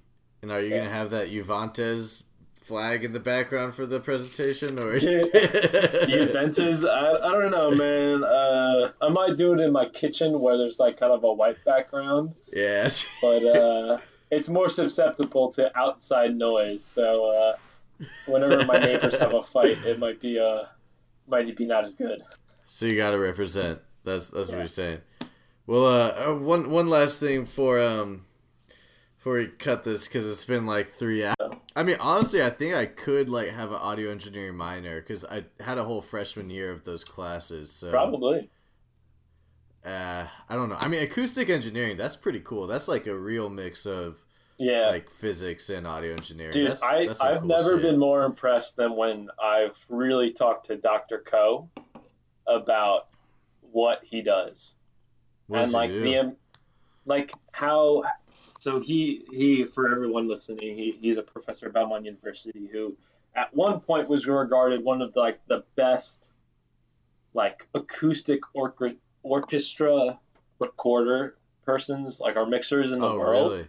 Yeah dude he he like the way he thinks about acoustics in orchestra buildings and like auditoriums and stuff is unbelievable Right. like I did, uh, and of course I'm, I'm a little biased because I did my uh, study abroad with him in Korea, where he's from, and he he uh, we went to a couple of like orchestra places or I what do they call them like auditoriums? I don't want to say auditoriums because that sounds like a high school gym, Uh, no. Like conservatories. I don't. What do you call No. it's- them? I, I got you. That's what Google's for. True. Orchestra. Building. Like what's the Ryman called? Like the Ryman. It's, It's, uh, the Ryman Auditorium. Auditorium. It's a symphony center. Yeah, It's like, a- where symphonies play at. Yeah, the Yeah, way he yeah, thinks about where symphonies play at, and the way he thinks about the architecture and how reverb will work, and how different reflections will work with different instruments. I mean, it's unbelievable. It is just as advanced as like any physics topic you can think about. yeah. He, could- he I the way he thinks about it is un- unbelievable, and like you wouldn't think that like some dude who studies music could be that smart, but like he is. I do think audio engineers get a bad rep um, in terms of smartness. I mean, some, some- audio engineers. some, some are pretty stupid. some, yeah, some just want to record hype beats in their bedroom at four in the morning, yeah. Although- and some want to actually like learn. But the double the double majors, like what's it? Oh, Faye. Oh, Faya? dude, she's Faye? got it made, Dude, yeah. she's smart, man. Yeah, She's smart as hell, and I don't Yeah. even know her that well. Um, no, she, she's she's. I hope she. I don't know what she's plans to do afterward after Belmont, but she, yeah, she could definitely do whatever she wants. yeah, man, those double, especially being a girl too, and like a double major, audio engineering and physics. Oh, dude, dude, Dude, best I think wishes. you too. man. If you play that audio, if you play that audio row on as resumes and just hype it up a little bit, you, you got some diversity, man. Yeah, I don't know, dude. Fuck audio engineer. I didn't. It was fun though. It was fun though. dude, uh, that was the best year of my life. You you, Uh, uh, you didn't take audio two then, right? No, I didn't take Yeah, audio shout one. out to the people at Belmont who took audio two then. I heard that was a shit show. Yeah, that was fun. yeah, man. Like, I mean, that's the thing. Like, audio one and audio two. I heard those are like some of the worst classes ever. You Well, know? Audio one, like- audio one I like, but audio two, audio two tests if you want to do what you said you wanted to do. yeah, Yeah, if you if you're like I want to make music for a living, audio two is like, do you? Do you really? and then if you pass, you're like, yeah, I do. If you don't pass, then you're like, well, this wasn't for me. That's Is that it- kind of class. it's not a pass. Is it a pass fail? No, no, but it's Okay, it's that okay. kind of class. Yeah. Yeah.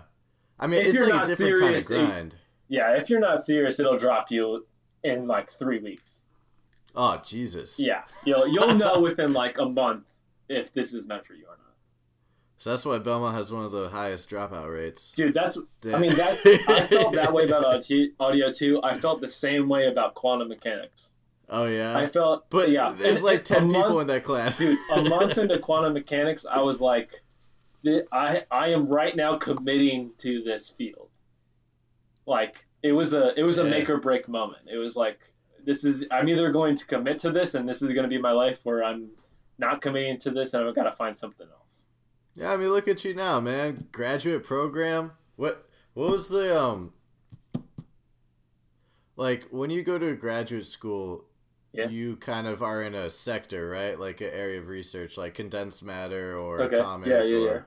What do you? What do you? Are you condensed matter? so so i technically when i applied i applied to condensed matter and particle physics groups um, the, the school i'm going to was a little different i kind of applied to it late i kind of sent in a more general application um, the school i applied to has a lot of plasma physicists which is interesting um, I, Jacob. t- technically technically i don't i'm not super interested into that but i do there are a couple Okay. of people who do interesting research in the field of like electromechanic or electromagnetic what do they call it electrodynamics Yeah. like yeah. electrodynamics material research stuff like that i'm, I'm interested into right now um, but i haven't commi- like the school the school i'm going to like i haven't committed to that at all like i'll, I'll figure it out when i'm, I'm there You haven't committed to like what research you want to get into. No, not at all, not at all. Yeah, Okay.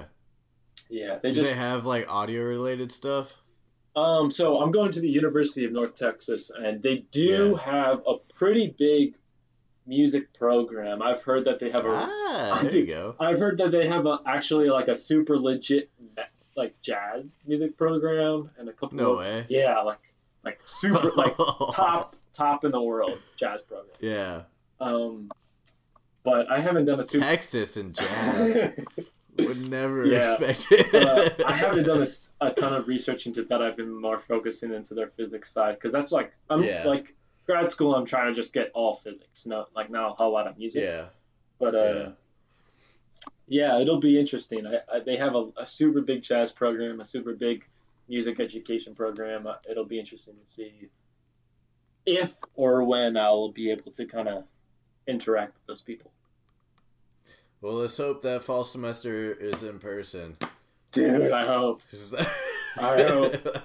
that would suck. Dude, it'll be hard to explain moving to Denton, Texas, and then not being in class.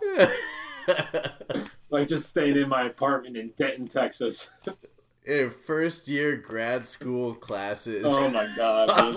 Imagine if I'm like a TA and I have to like Oh, assist a lab online. Oh my god. How that? I mean, you'd probably still get your stipend, so Dude, I hope. hopefully it'd work out. So you are you TAing and stuff like? I don't know yet. They, they've they've sent me an, uh, an admissions, and then I filled out all their financial aid stuff, and I'm kind of waiting on their like full Oh, offer, dude, full tuition. that's crazy, man. Yeah. That's that's crazy. It's a crazy It's a new time right now, honestly. New step in life. I don't blame That's- them at all. I don't blame them. Like I expected a full offer, but I don't blame them at all. Them at all. Like they got back to me with the admissions as soon as they could, and they're kind of trying to figure Yeah. it out on the fly, like everybody I else. mean, every university is getting fucked right now. So. Yeah. Oh man. Yo, give me some more of these in-depth questions, man. I love. I like this. Okay. Okay. Are you ready for it? All right. The, I, I've got one last one Okay. set up for you. I don't know if you're gonna like it or not. Okay. Whew. I think we need to take another shot though before we get into it. Okay. I feel like I'm more drunk than you are for some Okay. reason. That doesn't make sense. So, So I mean, it could be that, or I could just be like holding my own better. You know. what I'm worried about is like if this keeps happening and I like start interviewing like grad students and stuff, like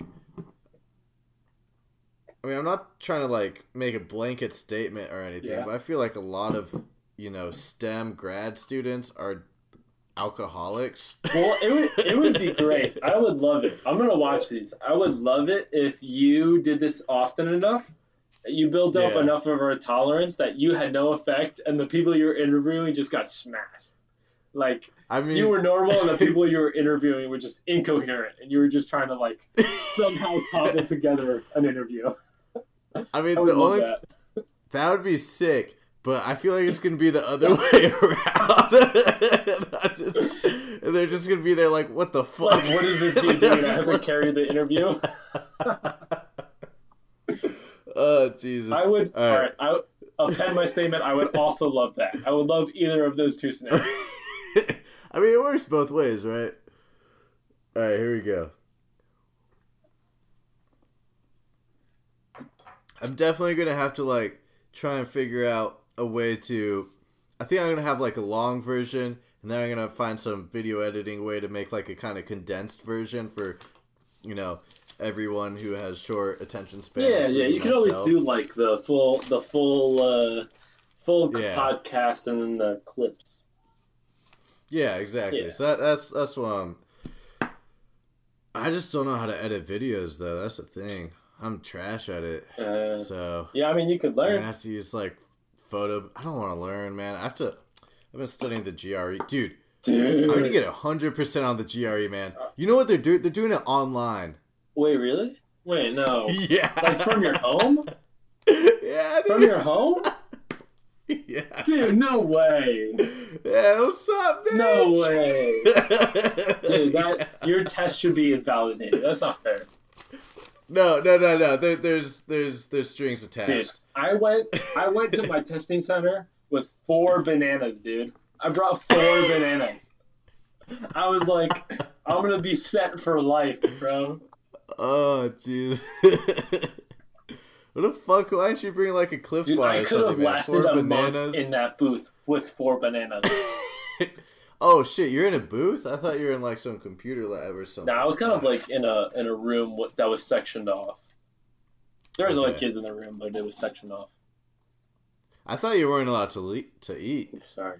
Uh, during my breaks, dur- like if you finish early, you can like take a take a break and then go to your locker and eat. At least at the place I was at. Well, you want you want to hear some shit? Yeah. It's online, but um, you're being watched by someone on like Skype. yeah. or like proctor proctor No you. way. So they're like staring at you. Yeah. And you have to walk around the room and like show them your desk and stuff with your camera. Yeah. Um, and make sure that you're like not cheating and stuff. And the worst part, the worst part is you have to use a whiteboard for your notes. You can't even use pen, pencil and paper Oh. to like write down notes and stuff. You have to use a whiteboard and then like erase everything at the That's end. That's interesting. So I don't, I don't know how it's gonna work out. I mean, it's better. It's definitely better than going out to some Yeah. far out university, but a whiteboard, like I don't want to fucking use a whiteboard. And, I want to let me know how Yeah. that goes because uh, that's interesting. yeah, right. I, I I didn't know they'd do it online, There but will you know what? there will definitely be some kids who just play the system and get perfect scores. Yeah, for sure. Yeah, yeah. See, that's what I'm worried about though. Like the the G- everyone's GPAs and everyone's GRE scores. Like, it's cool that I might have a higher one than would I have had Yeah. if the COVID never happened. But like, so will everyone Yeah. else. So I- I mean, there's not really any benefit. Um, but you know.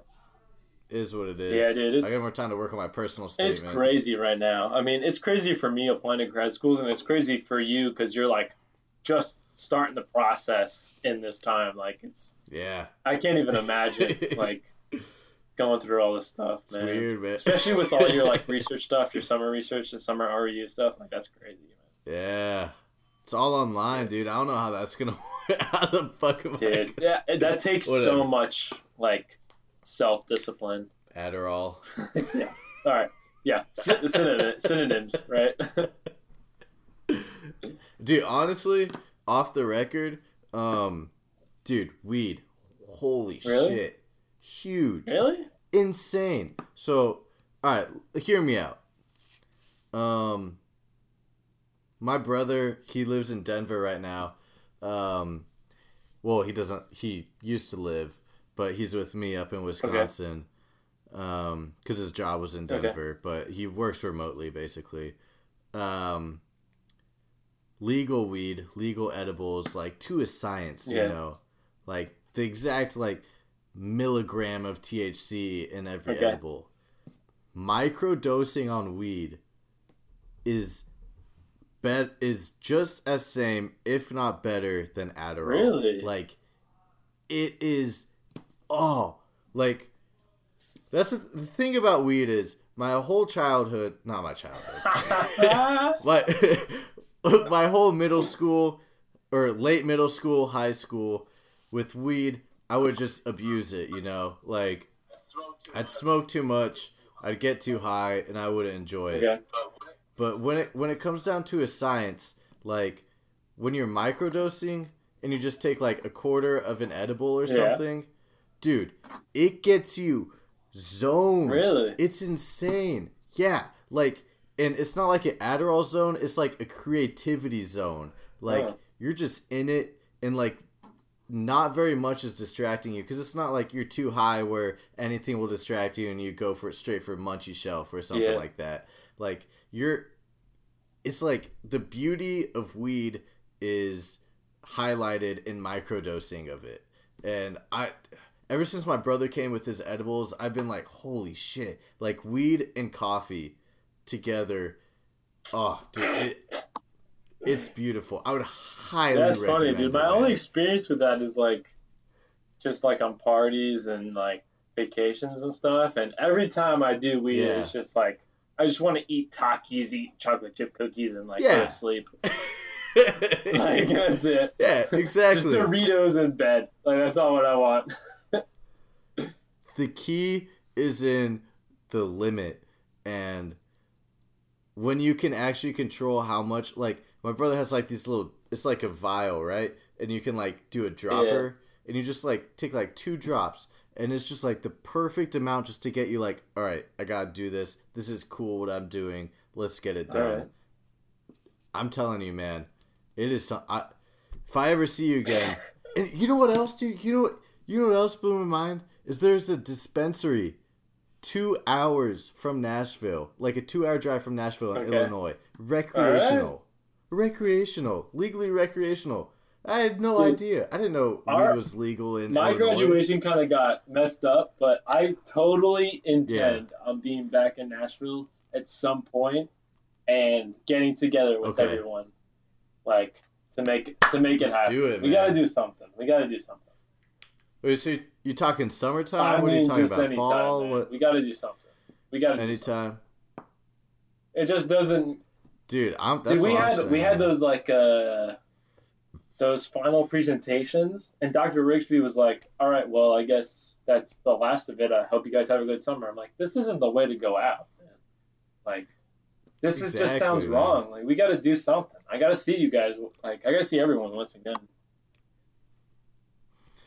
Even if you so, if you when you go to Texas, like how often you think you'd be down to visit Nashville? Um, I don't know. That's interesting because like my my roommate and all, like a lot of college friends are here, so I'll always have a place to stay.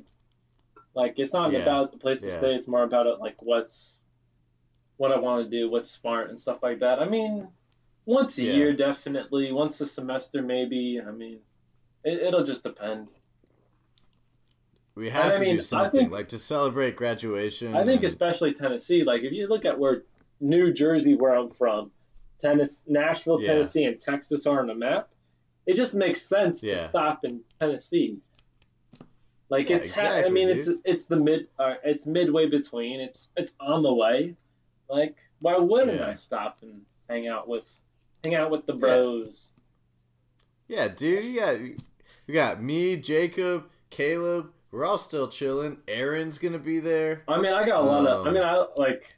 uh, I got a lot of people that I met. I met from Belmont who are staying in Nashville for the foreseeable future. Yeah, I mean, it'll it'll be interesting.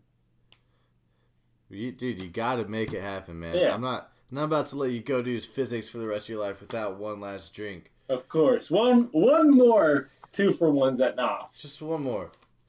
Oh, one dude. more two for one at Knopf's. Yeah. Easy. If they open up, man, I hope They they, do. God All right. Any damn. any, any Poor more in depth questions, man? Um, um, what it what, what what would you put as the probabilities of the Chiefs winning the Super Bowl next year? All right. Honestly, all right. First off, I'm a Rams fan. I have no high hopes on the Rams. Really? Absolutely none. I think that they had their chance and they blew it, and now they need to kind of update the system and people Yeah. have figured them out. I think people have figured them out. Yeah. I think Jared Goff needs to be replaced. He's a trash. good placeholder. He's a good. Whoa. Okay. He's a good placeholder, but we need new blood. I don't think he. Okay. I don't think he's the quarterback for the future. Chiefs, on the other Fair. hand, I think roll of the dice. They're one of the favorites, Let's But- go. but I think it depends a lot on their quarterback and the head coach. I think if the head coach can innovate, I think they'll be good. I think if the quarterback Okay. can live up to the pressure, they'll be good. But I mean, Obviously It'll be- can, but it'll okay. be an absolute. I think all sports leagues across the board, it is going to be an absolute insane beginning of the year. I Okay. think, I think, I, I, I would not, if I was a betting person, I would not lay any bets on the first two weeks of any sports league. It, would- it is going to be insane. The NBA, the NFL, NHL, everything is going to be insane. Who knows what We any of these bash it. athletes have been doing during quarantine? Tom Brady Yeah, may be working out in Tampa. He may be getting arrested in Tampa for working out. Oh, But that's a good. it, it is going to be insane. I don't know if any of these. You think? You think Tampa's gonna do okay, I don't. or you think it's just you think it's gonna be the new Cleveland Browns? I think it's going to be the new Cleveland Browns, where like they were Okay. absolutely terrible, and they got a couple new players, and the hype was all about them. Yeah. I don't think Yeah. Tom Brady is enough. I don't think Aaron Gronkowski is enough. But Yeah. uh, I think they'll make the playoffs. Sure, I think they have a chance Really? for. Okay. I think they'll You make put it. them in the playoffs. Sure, sure, sure. I think they have Yeah. a chance for an upset. Uh, have, they have a chance for a run, but I want to put them as a favorite. No, no way, no way. Okay. Well, that's that's good to hear. So Yeah. Chiefs are taking it to the Super Bowl. That's if, what you're saying. if you're a Tom Brady fan, I think there'll be plenty to root for. If you're a yeah. if you're a St. Louis or uh, I don't want to say St. Louis, LA fan, St. Louis Rams, LA Rams. Fan. if you're an LA Rams fan, I think there will be plenty to root for. Although I think the season will end in heartbreak. I don't think they're going to make it out of the first or second round of the playoffs. They're definitely not going to, but I don't think they have it this it year, is man. what it is. Dude, I every year though I I, am just- absolutely stacked, stacked on the Ravens, dude. I love watching the Ravens. They Yeah, have, they didn't do so hot, have- did they? dude, they have the most they have the most interesting top to bottom organization I can remember, dude. John Harbaugh, John Harbaugh, their, their whole roster is just essentially just absolute gangsters playing on the NFL field. Like it is amazing. I dude. mean, you're not wrong. they love to celebrate. They love to absolutely shit on other people. It is amazing. Yeah. dude. it is amazing. It just sucks that they lost to the Titans in the Dude. playoffs, though. I don't think it matters, dude. I think the Ravens are the most fun team in the NFL. I I think think they they're- fun. Dude, I think They think are fun, Their, yeah. their culture is the most fun in the NFL. They love Yeah. to have fun. John Harbaugh is an amazing coach. I think he, Yeah. he is an absolute legend. I think the or the like the top of the organization. I don't know who the general manager and owner is, but I think they're doing a great job. And I love watching the Ravens, dude. They, they do those stupid like when they get a pick, they all take a picture in the end zone, like like that, the, the group photo. I love that shit, dude. It's hilarious, man. I think the Ravens are like the Nets in the NBA. The Nets have an amazing bench Oh? mob. You ever watch the the Nets bench mob? They're amazing. They're not the greatest team like the Nets. Well, whatever they suck kind of, but they have a great bench mob. They're super fun to watch, man. Did you see the Michael Jordan documentary? I have not seen it yet, dude. I want to see it. Don't spoil it. I would love recommend it, dude.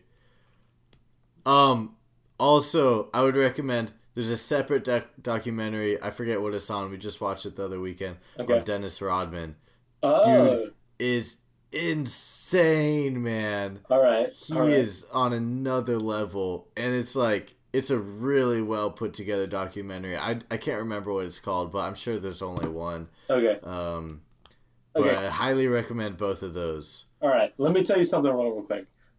Yeah. So let me take a bathroom break, and then I want ten minutes to question you. Okay? Can we do that? I'll be here, man. That'll be I'll it? be here. Yeah. you sign off? Let's do it. All right. I'll be back. Yeah. In, I'll be back in thirty seconds. All right.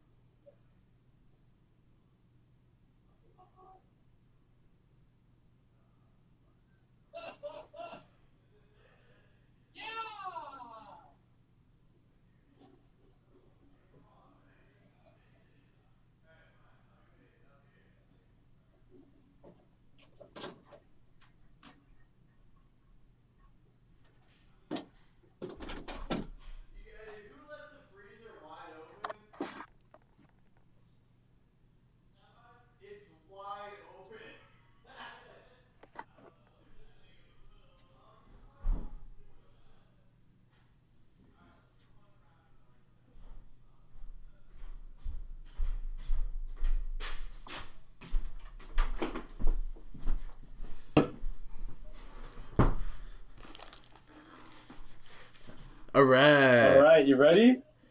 I don't know, dude. What What are you gonna ask me? Rapid fire, real quick. It'll be easy, man. Oh fuck. It'll be Okay, easy. let's do this. First of all, how's Sarah doing, dude? She is chilling, man. Where? She's chilling. She's in Rhode Island right now, um, with her parents. Twenty first birthday is coming up. Awesome. Uh, March sixteenth. I'm ah, man. I, I wish I could visit her. I don't know. I'm still trying to work that out, but um, travel restrictions and stuff. I, I'm still up in the No, air. that's But good. she's chilling. That's good. That's good. She's chilling. Good to hear. Good to hear. Second of all, what's your next? What's your final year at Belmont looking like? Uh, what do you mean in terms of classes or like in terms of everything. getting lit? Classes, research. Okay. What are you looking at? Oh, whew. Okay, boom. Uh, I guess the highlights in terms of classes, I got E and M and um, analytical mechanics. Hype. Um, you know, I got the McBride and Hawley duo. Duo. You know, Awesome. we gonna we gonna get into it. Uh, might be online, might not be online. We'll see how that goes. Okay. Uh, research. I'm I'm still going with Dr. Spence. We're still going strong. Okay. Uh, it's kind of difficult, um, not being in the lab for that research because it definitely requires a lot of in lab, Yeah. um, you know, experiments and stuff Yeah. and whatnot. So I'm trying to figure out ways to be able to do that remotely and improve on the circuit and whatnot. Okay. Um. Uh, I did my my REU was moved to be online. Where was your So- REU at? It's at SULI. Oh no, no, that's the name of the program. It's at Oak Ridge Awesome. under SULI. awesome. Um, and that's gonna be that's gonna be sick. Originally, it was meant to be moved to next summer, but they said we can figure out some projects for you to do remotely, and you Okay. know it'll be and do you have an idea about what here. the overall topic of the project will be? Yeah, it's under um ah d- it's so the group is quantum information theory. Awesome. And what I'm Awesome. what I'm from what I understand is we're working with um squeezing electrons um using some interferometer um and that's that's all I have right now. That's amazing. That's amazing. So s- uh, the squeezed states of light. I don't. That's I don't know what squeezing means yet. it doesn't I still matter. have to dude. look That's into amazing. all of- I don't care. It's amazing. but it sounds fun. So you know what? I'm gonna do it. And he said basically what I'm gonna be working on is designing a circuit Awesome. to help um, their further experiment their microscopy. That's, That's it. amazing. Microscopy squeeze. Yeah, electron microscopy. Awesome. All right, that's that's that's that's REU. That's the summer. And quick two sentence recap of your uh, project at Belmont. Research at Belmont. Oh shit. Okay, boom. Here we go. I was born for yeah, this. you are. um shit. What am I doing? Okay, so I could, I could give you the whole No, spiel right now, but I'm not going to. Let me get out of here. I just did this. Re- I just did this presentation. It's like fresh in my All mind. right. But I'm gonna give you two sentences. Lead is bad, right? Yeah. You don't want lead in your body. Okay. So what we're doing is finding a way to detect lead in drinking water for uh, an affordable and portable way. Awesome. Right. So we're gonna build a kit where you can detect lead in drinking water. Um, so you don't have to be, you know, your body doesn't have to be engulfed by all these toxins from your public drinking Okay. water. And it's going well. We're like three quarters of the way there. Just need some touching up, and boom, we're done. Okay. I just want to say that as your first Yeah. guest, I want to submit my first application for a reverse interview where the guest interviews you about your project. Okay. I want to be the first application. Just a second. Okay. I. You know what? I hear you, and I'll. I'll let Jacob know, All right. and, or you let Jacob know, and right, um, Jacob we'll doesn't see what have, he does Jacob with doesn't it. have the resume. Don't, he don't stack up, dude. We'll, we'll see what your other guests have, but I know Jacob doesn't have the resume. Dude, the tricky part is like, it would be easy to get a prof- Okay, I can't say that. It wouldn't be easy to get a professor on here, but it'd be easier to get a professor on here without drinking. Okay. The hard part is telling him or her that we're getting fucked up. So Yeah. I don't know. Maybe I'll have like a sober one, and maybe I'll have a drunk one. I don't know what's gonna Okay. happen. okay. But you know what? We fully appreciate Mr. Billy Mitchell being the first interviewee explaining in depth, in layman's terms, the hardest thing you can ask a scientist to do, um, what his research is. And I think we did pretty well, honestly. Like, I think I have a decent grasp of what's going on in your mind when it comes to your research. Um, I don't know who's going to listen to this. Yeah. I, I don't even know what's going to happen. Yeah. But I think it's I think it's ready for the public. Yeah, so I mean, uh, and of course, of course, I, I love being the intro. I would always love doing a follow up. Um, oh, uh, of course, percent. this quarantine, I don't have anything better to do. You know, I just play Animal Crossing and watch the clouds Word. all day. But uh, Word Backflips. I do backflips, and that's about it, man. uh, but yeah, I would love to do a follow up, answer any questions. Um, I do have one more question for you, but we can we can do an outro if you want and see what's up. See what's up. Ah, dude, I don't even know what's going on. Just lay it on me, and we'll see. All right, dude. So lit recently, I've been kind of going over old notes, old textbooks. I've been trying to to kind of uh, re up on my general physics knowledge for grad school, right? Oh Jesus. Yeah. Yeah. How do you feel? How do you feel specifically about Einstein's like relativity? Like how? What, what, every time I read it, it just blows my mind. Like, What kind of like question what- is Every time I read it, that? I was just reading about how. So, so specifically, right now, I'm in the E and M textbook, Yeah. which I know you haven't gone through yet. You're about to go through, and I. So Ah, Lord Dude, they're gonna ask you to buy this textbook. I suggest you buy it. And at the end of the class, Maxwell.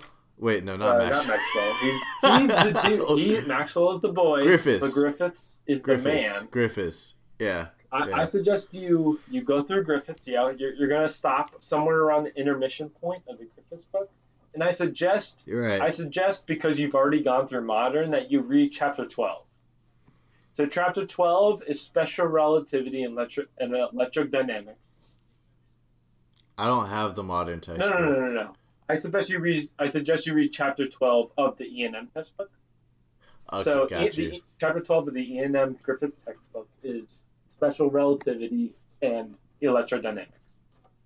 So when the class is over, I suggest you read it. And Okay. I, I've been reading it. I read it yesterday. Uh, like I read the first couple sections yesterday, and every time I read Yeah. special relativity, it blows my mind. How can light move at the same speed, no matter how you're moving? How can things that occur at the same time for me not occur at the same time for you? How like explain that to me, Ed? Explain that to I me. I can't, dude, dude. Explain I, that to that's me, That's the Ed. first thing I thought of when I heard of like this whole relativity thing. That light is a constant. It, you got you got person standing still, and you have a person on a car, right? Yeah. And they're both holding out a flashlight. How is this? How is the speed of the dude on the car? How's the speed of light the same speed as the Bro, dude that's standing still? It, it, it it's insane. It blows Alright. my mind, and it doesn't make sense. It All right, really like, doesn't. I'm not telling you how to run your podcast. I'm not telling you that. yeah. But all I'm saying Okay. is that if you were to have a group podcast on special relativity, I would be Oh. interested.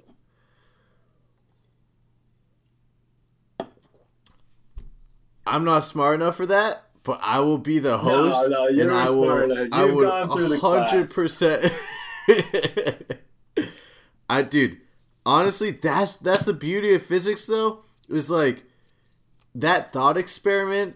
Like anyone can understand, Yeah, right? dude, it's And it, it wild. will blow anyone's mind. it's wild. like and it's it's the craziest shit and It at the same brain. time like i don't i don't get it. Like it's not physically possible that you know anything else but light will travel at a different speed if you're on a train whereas if you're in standing still.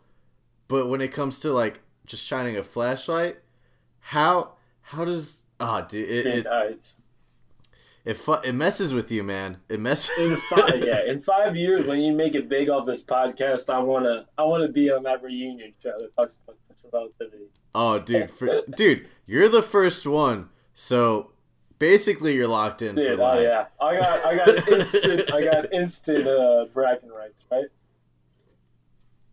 Exactly, man. You're the ex that I'm always going to be talking about. I hope so. Oh, Jesus Christ. Well, I think that about wraps it up. Um, cool, man. Thanks for coming on. It was a lot longer than I. I thought it was going to last like 20 minutes, No. but you know. No, I knew, I knew. we made it. We made it Yeah. work. Uh, so, anything else you want to say to the people before you head Yeah, I don't think so, man. If they have any questions, look up, look up my papers, man. Look up his papers, and he's on uh, he's on SoundCloud at K Q E D. Oh, D.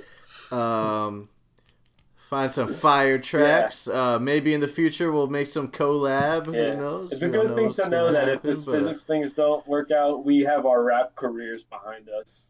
we got our Yeah. bars, dude. We got our bars. We will always have bars. physics might work out, but we always have bars.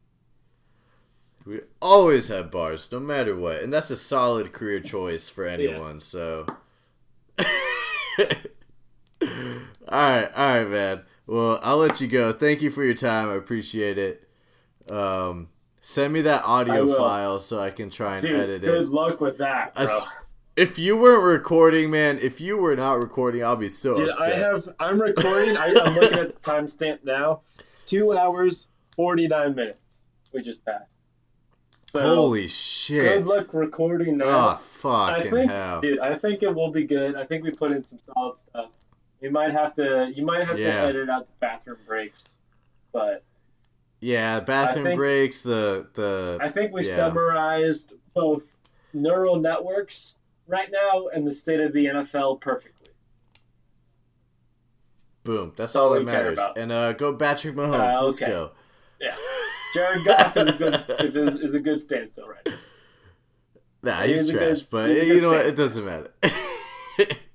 all right, man. All right, you take care now. I'll let you know when this gets all updated and um, Yeah, good edited good luck with the editing part. I appreciate it, man. Thank you. All right, man. Take Take, care. care. See ya. Bye. I'm gonna hang up right now. See you, All dude. right. It was fun. Thanks for having me. See ya.